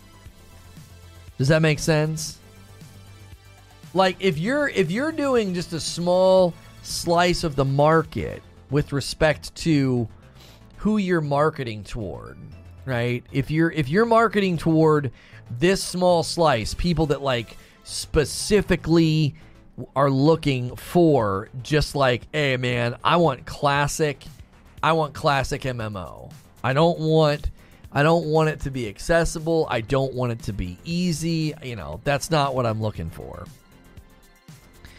I think you run the risk of hurting your profitability. You also run the risk of like having a full funnel. Like a game, this is where I feel like it's like a double edged sword. Because, like a game like this, you need a really full funnel of players. You really need an active player base. You were first in my recommended this morning. Oh, that's good. At least it's working for some people. People like you wanting a more casual experience is why there are so little hardcore games now, and also why hardcore players need new ones bad, like this one. Yeah, but listen, listen to what I'm outlining now. Distorted. Isn't that a potential conundrum for a game like this? That in order for it to run well and be successful, both with respect to like the commercial success, the economic success, but like the internal logistics. If you're trying to have 500 v 500 battles and big, huge uh, fights and really populated servers and active servers, just look at what happened to New World. All it took was for people to get bored and put the game down for the servers to hit a terrible spot where they needed server mergers like end of November and they rolled them out slowly end of December into January. Okay, so do you see what I'm getting at? and you're in a subscription model. So you're you're marketing the game uh, uh, potentially. I'm not saying that this is true. I'm just saying it's potentially. You're potentially marketing this game against the grain of the gaming player uh, populace right now. Potentially. You're and and and you need people to subscribe and stay on the servers and stay going and stay playing because if you don't, then how's New World doing? I think last I checked, they were barely cracking twenty four thousand players a day. Barely. Last I checked. New World Steam charts indicate that they hit 37,000 players in the last 24 hours. Now consider that now that remember that's a weekend. So they've been hitting they've been hitting high high 20,000s, mid 30,000s every day. It's an unfair comparison. New World was such a broken game on release. No, no, no, no, no, no. I'm not making comparison. You got to listen to what I'm saying. I'm applying a principle here. So, so let me restate it so that we're clear. I'm not making an unfair comparison. I'm giving an example, and there's a difference. The example I'm giving is if the player base dries up or can't be man- maintained, it's immediately damaging to the player experience. Okay? It's immediately damaging. So, if Ashes of Creation is marketing to a smaller slice of the player community out there, the the gaming community is this let's imagine it's this big giant pie and they're saying we're marketing Ashes of Creation gameplay to a smaller slice of that pie.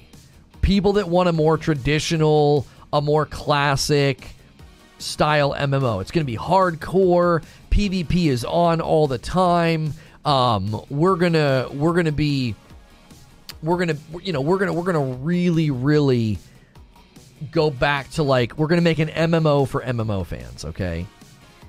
The question is, is that slice big enough to fill the funnel so that in two to three months after it releases, you have that recurring player base to keep your servers healthy, to keep the game going. And I only pointed to New New World because the, the point I was making with New World is like how easy it is for player for a player base to shrink and then once that happens, you you're you're in the downward spiral.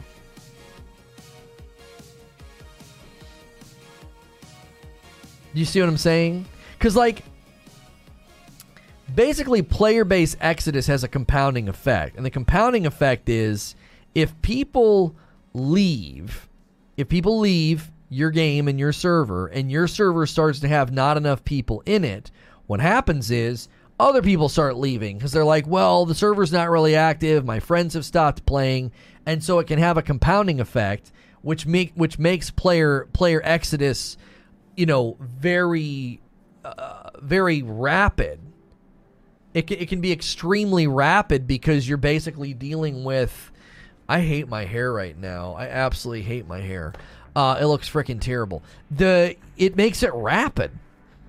You can't you can't keep the you can't keep the funnel full. There are seven sanctioned PvP activities. Those battles for castles and nodes do not occur with frequency that cause people to become war weary. The OMG, OMG hardcore is by people who haven't gone deep yet. How many concurrent players do you think a game needs? Isn't New World still top 50 game played? Well, I yeah, but but again, that's all relative. Being a top 50 game played doesn't mean servers have have anything going on right now. Right? You, the, like like the point that I'm making is I'm not trying to be like a doomsdayer. This is the reality. We said this when New World came out. If you lose players too quickly, your game dies because you can't keep the servers full. And then you got to server migrate, which when you server migrate, you completely undo a lot of what people have invested in or hope to invest in because now they're getting shoved into some other server. Risick coming in with uh, with eight months. Double Dip Club, let's keep it going. Thank you, sir. Thank you, thank you, thank you. I watched Asmon check out New World and the game was dead in comparison before. Yeah, it is depressing it is depressing. It's like, my gosh, look how easy it is for a game to have overwhelming success. Success to the point that they their their servers can't even keep up and then they're dead. You know what I mean? Thank you, Risick, again for doing eight months. It's a tier three and you're double dipping. That's very generous. We are trying to do uh, daily goals now of five coffee sales and five members. We've got two coffee sales already and we got no members. So who wants to be the first member? Hit that join button or use the join command in chat. Also, push us to the next milestone of 300 likes if you haven't pressed like yet and you're enjoying the show. That helps out the stream. Is two is 24,000 enough for a game where everyone is on the same server pool? Yes. Is it enough when people are split like crazy and some servers have less than 100 players? Exactly. Exactly. That's the point. I pre ordered Ashes in 2017, says Scott Irving, before they said that the game was going to be like, and I believe they will put in PvE servers because they do know there's a large group of players like me, says Scott. Eight months from D Tom says Double Dip Club. And then eight months from Savage Shark Bite says hit the join button. Thank you guys for renewing those memberships and rejoining.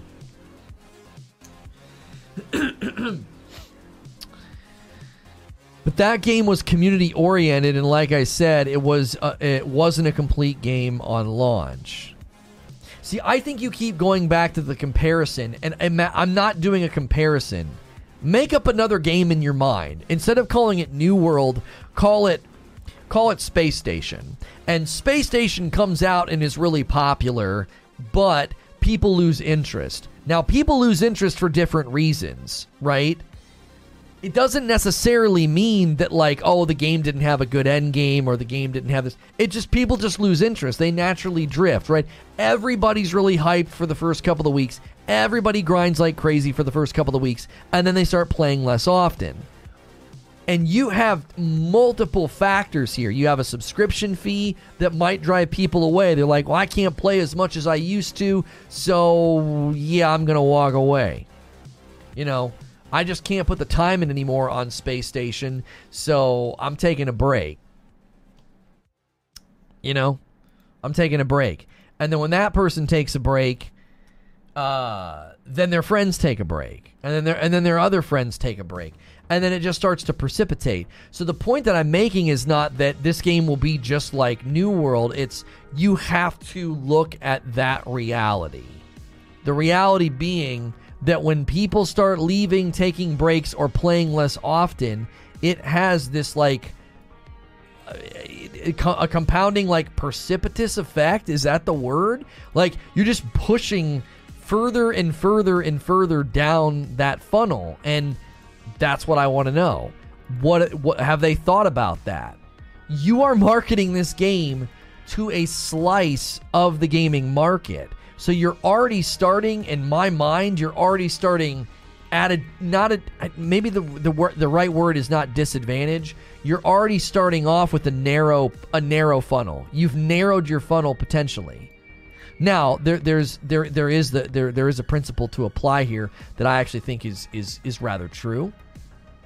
And it is the principle of if your funnel and your identity is too broad, then your game will appeal to nobody. Put another way, if you try to if you try to appeal to everyone, you will appeal to no one. Right? If your game's identity is is is too broad, if your game's identity is is almost you can't really distinguish it or figure out what in the world the game is, then the game will potentially appeal to no one, right? So, there's like this happy medium in the middle. You you've got to have a funnel that is broad enough to be consistently filled and maintained, but narrow enough that your identity is clear. Do you see what I'm do you see what I'm driving at?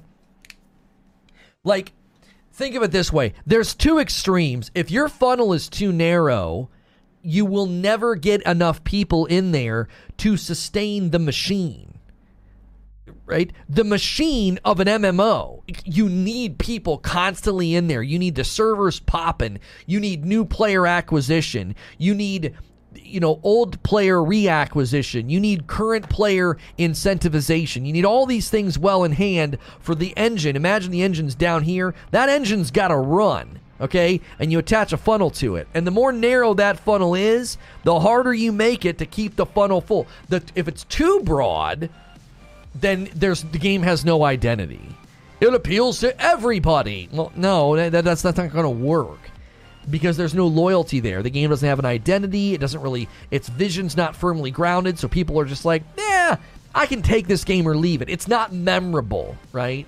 You have to find that happy medium. You don't want to be too narrow. You don't want to be too broad. You got to be somewhere in the middle. And the minute you say we're doing a subscription based, more classic, hardcore MMO, we're making an MMO for fans of MMOs. You've you've you've chosen a narrow funnel that doesn't mean the funnel's too narrow. It's a challenge that the game will face. I think every game faces a challenge, right? You got to know what your challenge is that you're facing. If you um if you're short and you want to play basketball, that's going to be a challenge for you. If you're exceptionally tall and lanky, that might be a challenge if you try to be, you know, a running back because you're, you're you're not going to have that low center of gravity. You're not going to be this big beefy train that's hard to stop. You're gonna, you know what I'm saying? So, the if you cho- if you choose narrow funnel and you want to make an MMO, you have to know that's a challenge we're going to face with this game. I think with inflation driving people to work harder, people have even less time to game. I, I do think I do think that's a, that's a potential reality as well, like the global reality of like people just working more. I think there's two things contributing to to less people wanting to do hardcore MMOs. I think number one, I think the generation, all the guys that I graduated from high school with, I graduated in 2000. That's 20 years ago. Okay, so all the guys I graduated from high school with, we're all now entering our 40s. Okay.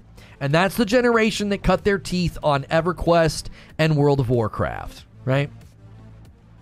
And they're all in their 40s now. So they're at a stage of life where it's more difficult to put those hours in. They have a full time job, maybe. Maybe they have a full time job and they're married. Maybe they have kids. Maybe they're trying to get married. You know, maybe they're just loving the bachelor life. Wherever they are on that spectrum, they're a little bit more busy when they were in high school right? And could no life the game over the weekend and you know barely pass their classes because they're because they're playing every night. Okay. So I think that generational reality is there. I think a lot of people have said, uh, dude, I can't play MMOs like I used to play them. It's not freaking possible. I don't have the time. Okay. I think the second factor is also economic and cultural. I think there are economic and cultural realities now that has people working more often. They're busier, they're plugging away, putting more hours in. They need to put in more hours, right?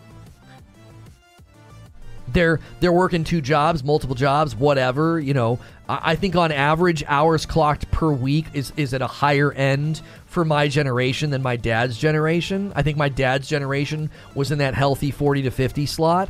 I think we're in the fifty. We're we're in the fifty to sixty to seventy to eighty hour slot. I think the amount of hours clocked per week has gone up for the average person. Well, in America, maybe not the rest of the world. I think in the West that's gone up. I could be wrong, but I'm, I'm I'm certain that I've I've seen reports about this, like people working more, making less, and working more, and leading to psychological issues. You know, na- you know, nationally. Um, and I think this is one of the reasons that podcasts have become more popular. If you just think of it in the realm of entertainment, like podcasts are are, are ridiculously popular because being an overworked and and and a, a, a populace that's too busy, it's incredibly easy to consume podcasts. So when I look at Ashes of Creation and I hear somebody say, "Yeah, I'm, I'm making an MMO game for MMO players," th- th- this gonna this is gonna harken back to the you know the old school MMOs. It's gonna be you have to put a lot of hours in. I'm like. I don't know, man. I, I don't know. I don't know if the populace can support that. You know what I mean? I picked up Elden Ring this weekend, and I'm sorry for the rage I caused you. It turns out maybe it's not the weapon. This game just cheats. what are you? What are you getting? You? Who's cheating you? I do think the game cheats sometimes. not like literally, but it does cheat. It does. it does cheat sometimes. it does. The game's a cheater. Once you accept that From Software where games are cheaters, it gives you a greater sense of pride in beating them. I loved RPGs and MMOs when I was in high school and college. I'd love to play again, but I ain't got time for that. Right. I'm just curious how many people in here that took the poll, if you could chime in in chat, I don't want to do another poll.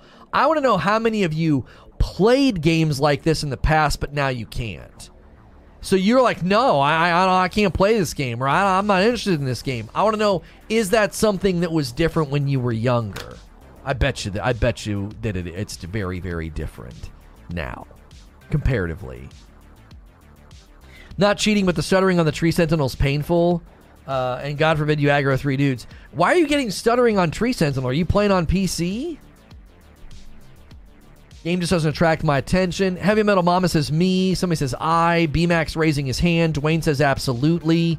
Definitely does cheat. All from software games cheat.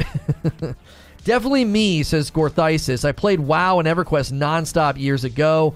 Colin says I played World of Warcraft. Never again can I dedicate to an MMO. Oh, you are playing on PC. Hex says Final Fantasy is the only MMO for me because I can play it about an hour or two a day. I wasted my life on EverQuest, says Shane, and I'm not doing that again. Sorcerer of Havoc says me.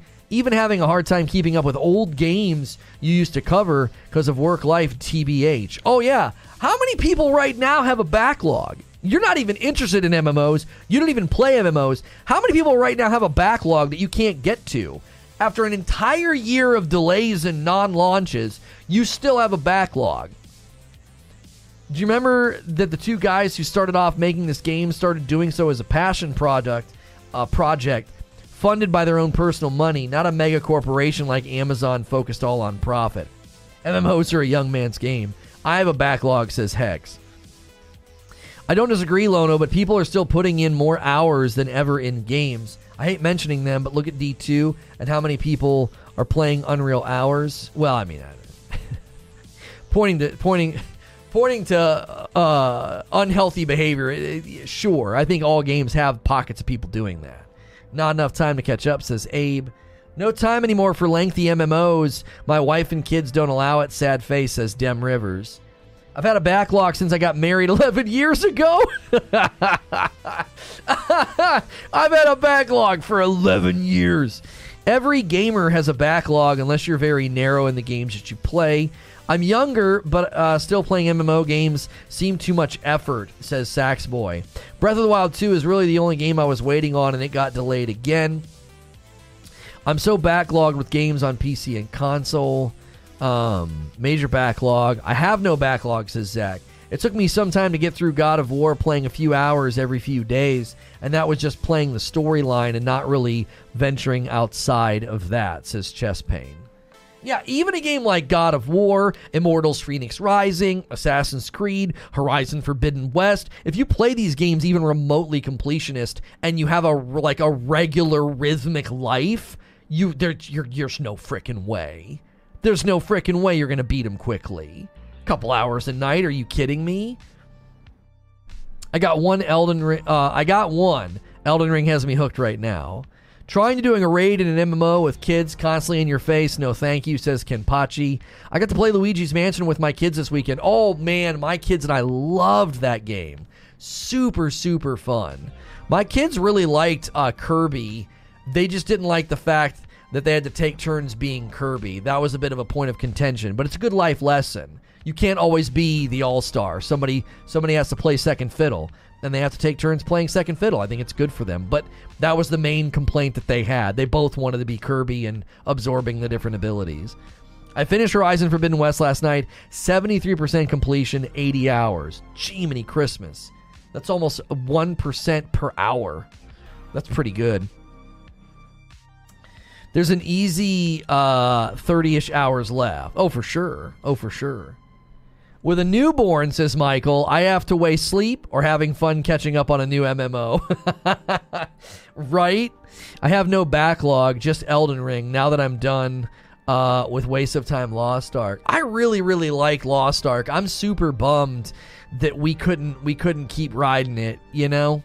Yo, if you're new and you haven't smashed the like button or you've been around for a while this morning and you forgot to smash the like button, do me a favor and do that. We've had sort of a slow day for some reason. I thought this was a pretty popular topic and we were going to dial it in, but man, we are we are this is not this is not working. We're going to we're going to pump the brakes on Ashes next time they release anything and just see uh, what demand is. Uh, we may be able to turn, though, at least 300 likes. We'll be bumping the Elden Ring gameplay a little faster this morning than usual. It took me 200 hours to platinum Elden Ring. Got to put that down for some time now. Good to know about Kirby. My kids want that game. I didn't know how it was. Might pick it up for my next birthday. Yeah, you're going to have to let them know before they play it that, like, one person is Kirby and one person is a guy with like a spear. Now the guy with a spear can do all kind of cool stuff with his spear, right? But he ain't Kirby, so you're not getting to like absorb the guy with the ice, the fire, or the or the blades or the sword or whatever. You're not getting to do that. You, you you're just sort of always on the spear. So my kids quickly agreed. My son at first was like, "Oh, I don't care." I'm totally fine to use the spear. And I'm like, yeah, that's not going to last. And it didn't. As soon as he saw his sister doing some cool stuff with Kirby, he changed his mind extremely quickly. He was like, yeah, I'm, uh, I'm gonna, I, I want to be Kirby. So they, they started taking turns, which obviously she was annoyed by because she was like, you know, she thought she was to get to be Kirby the, uh, the whole time. Uh, so that was, uh, that was a bit of a disagreement. That was a bit of a disagreement, but they settled it. Like it was good. It was good for them. That's something we've been working on recently. Is like fairness in the house. You know, like it, it, it it's it's simply impossible to keep everything like perfectly perfectly even and fair distribution. It's like it's it's not possible. Uh, do, do, do, do, do. I'm crossing my fingers they pick me for the beta. Oh, actually, all you have to do is pre-register and then you can play early. Wait, no, you might have to not be able to play early. My bad. Oh yeah, yeah, yeah. The perks of pre-registering. You might be invited, yeah, to try Diablo Immortal. Yeah, yeah, yeah. Your kids are lucky. My parents didn't let me game until I was 15. They can only play. They only get to play on the weekends, like once, basically. Dying Light 2 is in my backlog. I so want to play it. Less sleep and then have time for my kids, family, and work. Yeah, right. Rudy says, I just don't have the same vigor to no life games like I did when I was young. MMOs don't hold my attention like they used to. Um, there's something weird that I think just happens to people after they've been grinding games for a while. I think they. I don't know if you do this. This is what I do. So I basically grind the game like crazy for the first week. And then after that, I kind of, it's almost like I can't anymore. It's like I 100 meter dash, and then I'm like, yeah, that's the end of it. Do you know what I'm saying? There's almost like there's this weird unspoken, and again, this is just how I experience it. There's this weird unspoken, it's not attention span. It's like there's this weird unspoken care. I only care about the game for a couple of weeks. And then I'm like, cool, man, put you back on the shelf. I'm good. That was fun. But I just really struggle. Now, certain games aren't like that. Like Elden Ring, I'm telling you, I play, and it, we we've got to consider that, right? We got to be careful because we're, you know, I'm a YouTuber, so I I got to be careful. I'm not like accidentally self-destructing the channel by like too much Elden Ring, but it's like that's one game that that kind of didn't happen with. It's like I'm gonna just keep plugging away, keep plugging away, keep plugging away. Maybe I'll feel different once I beat it. Uh, my backlog exists of every PlayStation game because I cannot get a PS5. that's ADHD. I think that's a complete misuse of the term. No. I don't think losing interest in a game after two weeks is uh, a is ADHD, right? Serious question or observation. Do you think you've adapted to that mindset you just described because of being a content creator versus a regular gamer? No, because I'm that way off, off. Well, I don't know. How do you unweave your own your own mental development? Like, because I've been a content creator for seven or eight years now. So do I do I do it? No, it's eight years. Yeah, I've been a content creator for eight years now. So do I do it because over the past eight years it's informed my care or attention span? Or have I always been that way? I feel like I've always been that way. I know I did that with Borderlands 2 before I was a content creator. I played like crazy for a couple of weeks. Well, no. Me and my buds played Borderlands 1. My wife and I played Borderlands 1 and then Borderlands 2 for, yeah, for way longer than just a couple of weeks. I wonder if it is. I wonder if it's content creation that put me on like a two week cycle of and it it funny enough hasn't happened with Elden Ring. Lono trying to remember what it's like to be pre been on camera.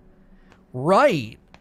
Pre, like pre camera life is over eight years ago. Early, it had been prior to 2014 for me. I think my very first video I ever put up was 2014, February of 2014. That's what I'm thinking. Your approach to gaming is because there's just certain games you only have that window to play, and then it's shelved and on to the next title. Yeah, and you know what's funny is certain titles break out of that. Ghost of Tsushima broke out of that. I would have played Ghost of Tsushima with you guys for a month if the support would have been there. Like, look at what I'm doing with Elden Ring. Like, when did we start when did we start streaming Elden Ring gameplay? Like when was the very very first time? I don't even remember now. Uh Elden Ring gameplay was 1 month ago. It looks like. Yeah, it was 1 month ago. The first day I played was um hang on, I got to maximize the window here. February 24th. So yeah, we made it well beyond we made it well beyond one month. It's February the 24th, it looks like. Yeah, Returnal too. Yeah. Yep. Yeah, certain games break out of it. I'm like, yeah, bro, I would play this game every dadgum day if the support was there.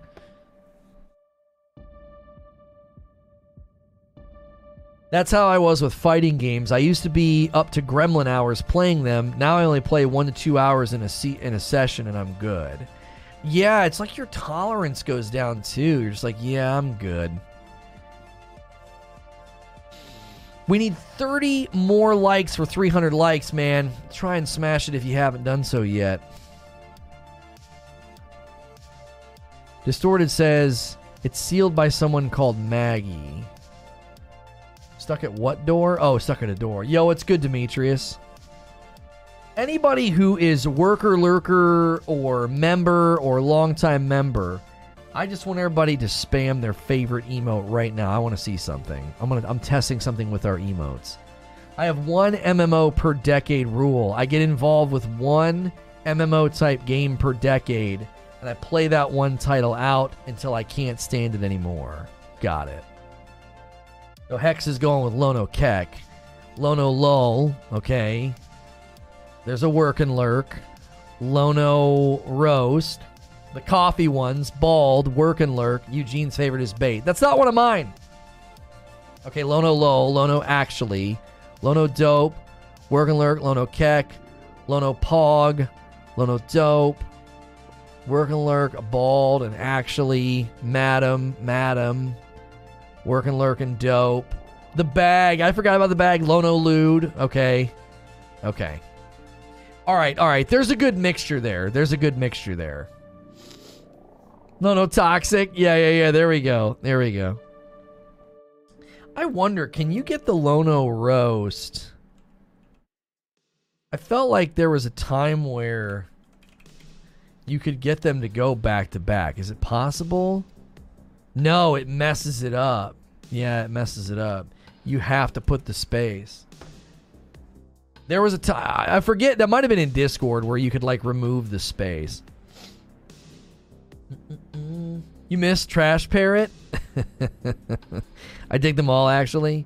I just wanted to see if you if you picked one right off the cuff and you were like picking a favorite, which one you would pick. Here's my emote. Yeah, there you go. Eyeballs. Just kidding. I know what those are. This dude's maidenless, man. This guy's definitely maidenless. He thought those were eyeballs. Okay, you can on Discord. That's where it was you could do it. Okay. All right.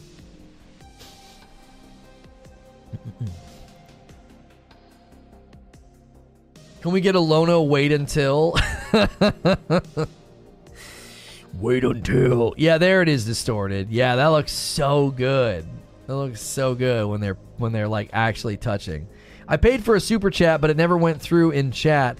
Much love. I'm gonna bow out to game with my friends this morning. No worries, Gorthisis. Yeah, I don't know why it didn't come through. Um, I don't know. I check my dashboard too. I don't see it there. Although my favorite is probably Lono Late. Lono Lude, Lono Think, Lono Keck. Am I supposed to interpret what that means? Is, it, is that a is that a is that a secret encoded message? I use Lono Baked all the time. Oh yeah, Lono Baked. That was a good one. Thinking they're eyeballs is pretty maidenless energy, to be fair. Those are owl eyes. Oh yeah, they're owls. Yeah, that's right. Owl eyes. Uh huh. Sure. sure. Uh, da, da, da, da, da. yeah, I thought tra- Trash Parrot was a good one. Lono, Lono Trash, Lono Trash Parrot was a good one. That was that was a good. uh That was a that was a good emote. That was. Not one person said Badger. Omega's really mad. I killed that dude for calling me maidenless. Hex is like, "How dare you!" Yeah, yeah, yeah. Yeah. Mm-hmm. We need cinnamon toast frick. Cinnamon toast frick wouldn't fit though. Like, how on earth did you would you even do that as an emo? It'd be too many words. I'm still waiting for Lono out. What, like when people say, and for that reason I'm out, like that meme, or are you thinking of another meme? I'm still waiting for the underrated dadgum emote to come back personally. Yeah, man. That was a good one.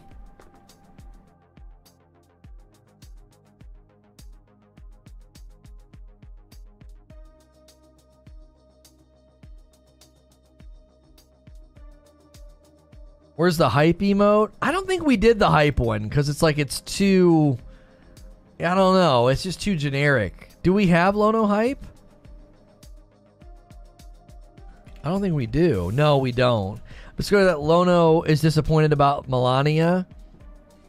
Here's the thing, Lido. I wouldn't be surprised if I went back and faced her a second time on New Game Plus and was like, all right, I'm going to take the time to learn everything, right?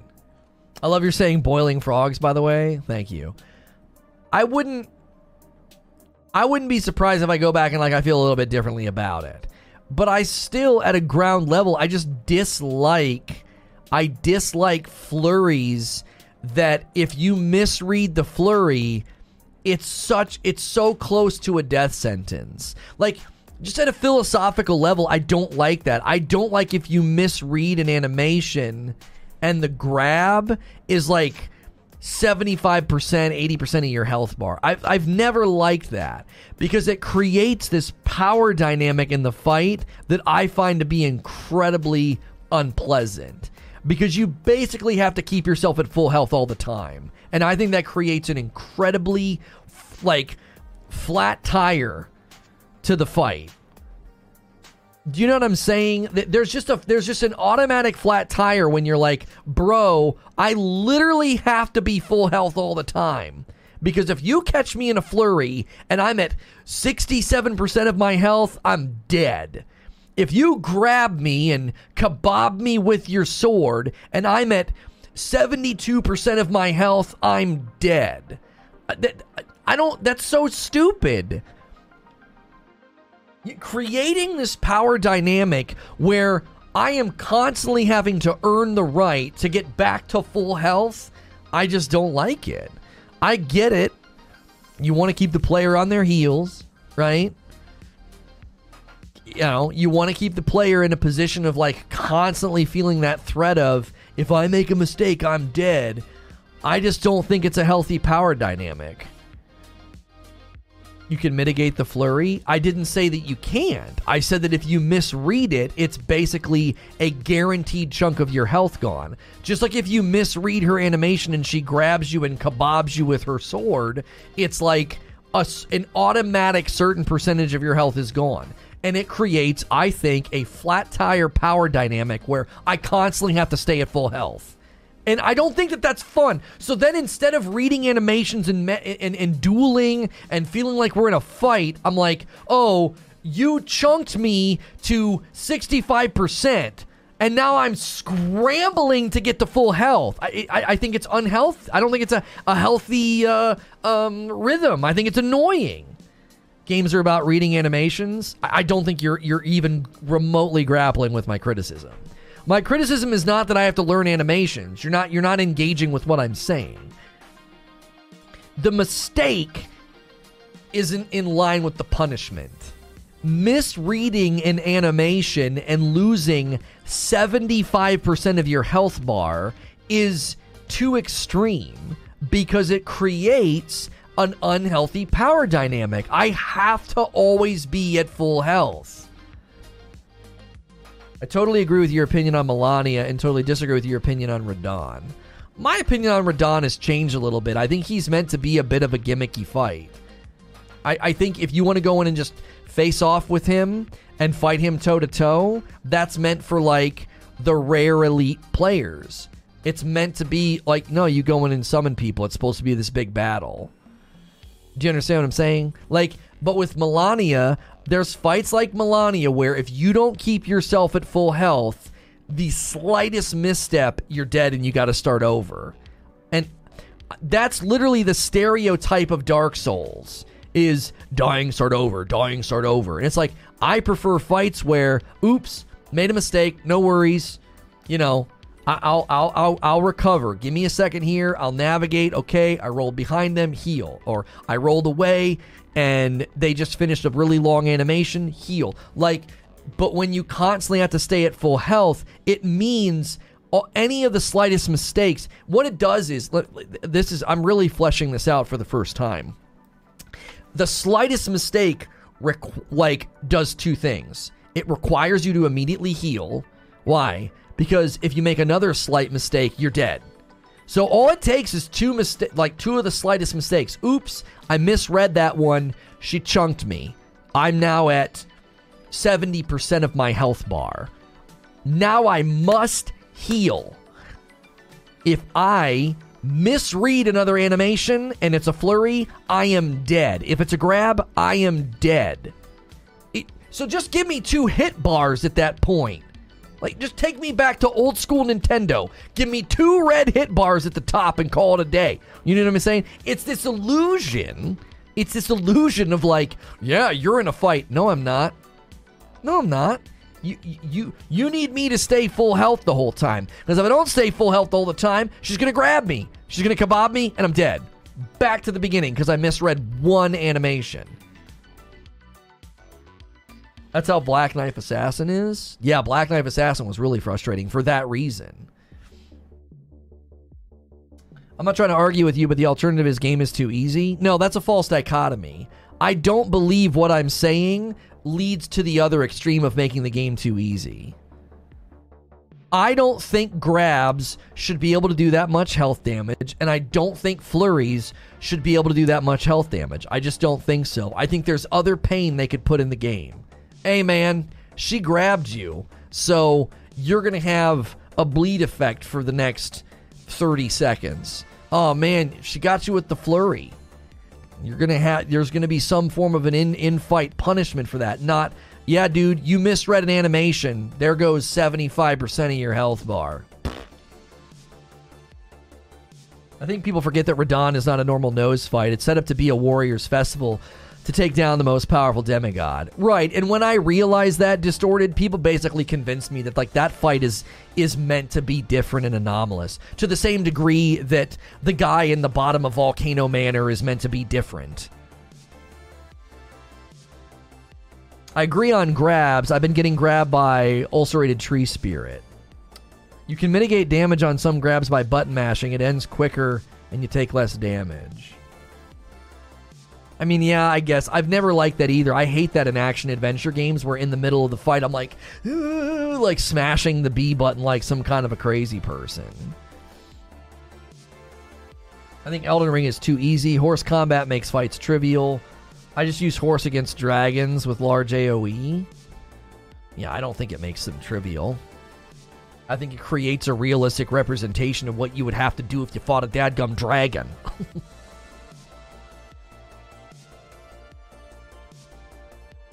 Such a selfish POV. How do you think those enemies feel when you just keep chopping their ankles? I bet they hate that crap. I think that's why I, I, I as as angry as I got in Sekiro, I think Sekiro's combat system is superior. I think Sekiro's combat system is superior because it requires the player to actually duel duel the bosses and the bad guys and and the enemies as opposed to ankle chopping or like this is what I had to do in Cinder, and this is what I had to do in uh in the Dancer, and this is you, you just run away. Their flurries are so absurd, just run away. And the Dancer had a da- had a grab that was obscene too. It's like zombie guys who bite you take 75% of your health and FP. Well, yeah, I, yeah, I just out in the open world, I think sloppy play grabs are, are maybe more acceptable. The problem in a boss fight is the capital spent. That's why I get so tilted. I spend so much capital to get to your second phase, to get you to your final 10%, and I make a single mistake and you get to just absolutely chunk me or in in some cases just kill me. Why? One mistake. I just I don't know. It feels disproportionate. I do like how some dragons, excuse me, if you catch them right in the head, it'll knock them out. Yeah, and that's a huge risk you can take. You can risk chopping their head for the big stuns, or you can ankle chop them and it takes longer. It requires finessing. Magic made the game too easy for me. I played glass cannon and barely anything could really touch me. Really got to play Sekiro from all the praise I've heard about it Maybe not directly after Elden Ring. Like, people made this point in the Malenia fight. They're like, well, if Lono could have summoned at Isshin, he would have done it, and he never would have truly seen how good the fight was. and I'm like, okay, maybe you're right, because I have low endurance, and I'm impatient, and I'm prone to getting pretty frustrated. That's just in my nature, it's in my personality, right? I, I tend to. I tend to overreact and get angry and impatient. It's something I've worked on my entire life, okay? It's a character flaw, right? I can, I think, objectively look at what was frustrating me with Malenia, and it was different than what was frustrating me with Isshin. Isshin was frustrating me because of all the number of phases. So it really, really took huge chunks of investment. Isshin was not grabbing me and insta killing me. Isshin was not making the camera freak out. It wasn't. The only time I got irritated in Isshin with the camera, there was a couple of times where I tried to do the lightning and it like it like I think twice it acted squirrely on me. And I was like, "What the frick was that?" Like that should always favor the player in that fight cuz that that fight's ridiculous. That's the hardest fight I, like I've ever had to play in a video game. And so with Malenia, it was like, "Dude, I can't tell what's happening. Like the camera, I can't, I don't know what's going on. You can dodge that. You can dodge that. Yeah, and the time that I tried, I could barely tell what was happening. It makes it incredibly hard to see the timing and the rhythm when the camera's freaking out. Her other stuff doesn't bother me. Like, I think the getting health back, I think just compounds the whole problem, right? It just compounds the whole problem. It's a very, very slanted seesaw because she gets her health back anytime she hits you, and the power dynamic is you have to stay at full health. I, I there, I don't know how much there is to like about a fight like that. As that fight's really, really hard to like, really hard to like. It's like if uh you. you you got to stay at full health because she's got a handful of moves in her move set that if she catches you with them, you're dead. right? You're dead if you don't if you don't stay at full health. And if she touches you, she gets her health back. She gets pieces of her health back. Uh, they're just making that game. They're just making that fight really, really hard to like.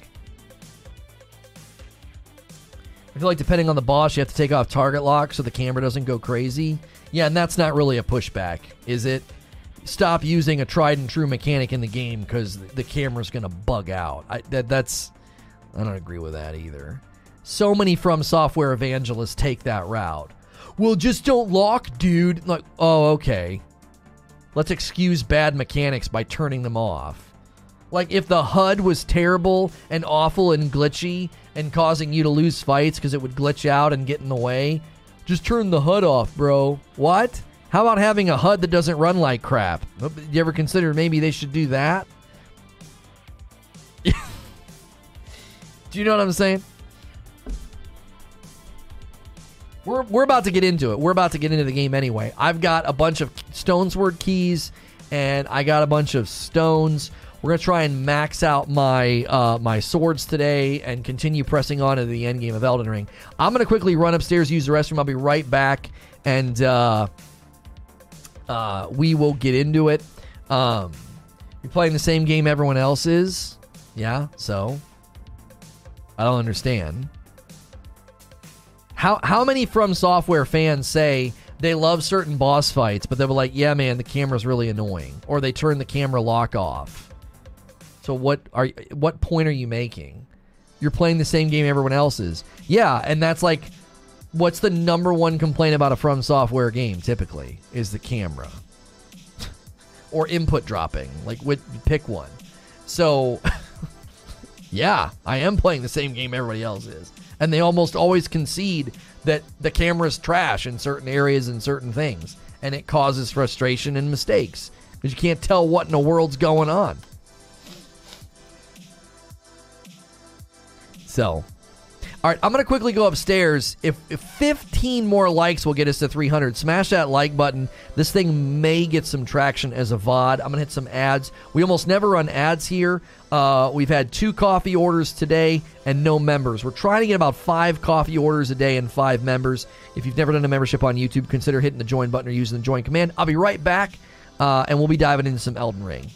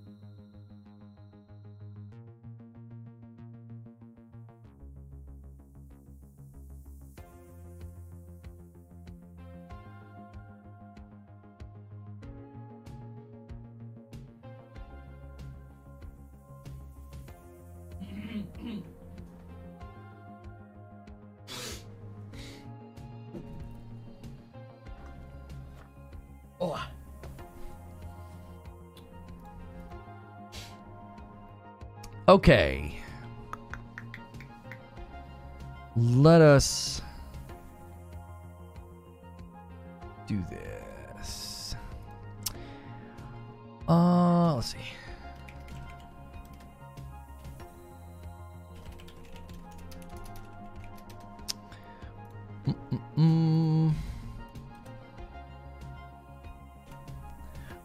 We're also we're in an underground place in the game. Like I saved, uh, I saved it to where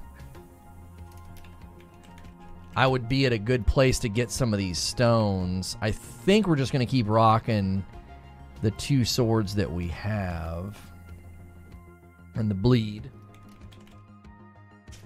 and everything else. Okay. Go here.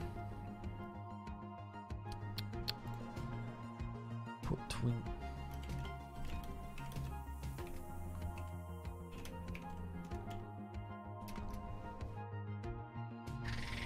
Diving into more Elden Ring Endgame.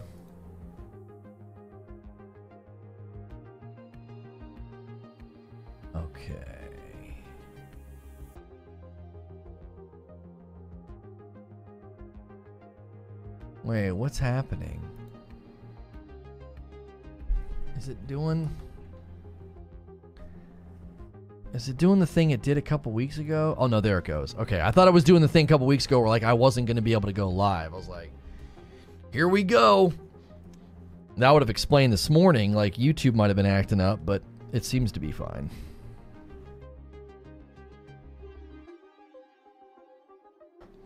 You need a somber ancient dragon smithing stone. Worst bosses to me so far are Nox Twins, two Crucible Knights, and the Crystal Duo. Playing a two handed Claymore only, no shield, no summons, no range. All duos are pain. Yeah, any of the duo bosses, I think, are, are pretty much designed to just really, really be tough. Um, it's it's just one of those things where they've they've intentionally, I think, Hang on. All right, just making sure we're getting some audio. Okay, turn that off. I'm going to put a link in chat just in case redirect's not working. YouTube was acting up on a few other streams this morning. It might have been YouTube. Like I usually anytime we run new gameplay, new anything for for big popular games, we crush it. And then today we just we got nowhere. Um all right, there is a link in chat.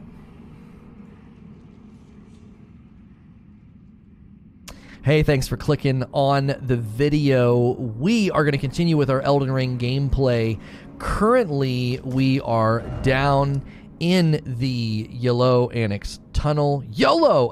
then we are looking for stones, and we are basically in the end game trying to get our swords maxed out and just continuing. I got a bunch of Stonesword keys off stream, hoping that really helps us land in uh, in some of the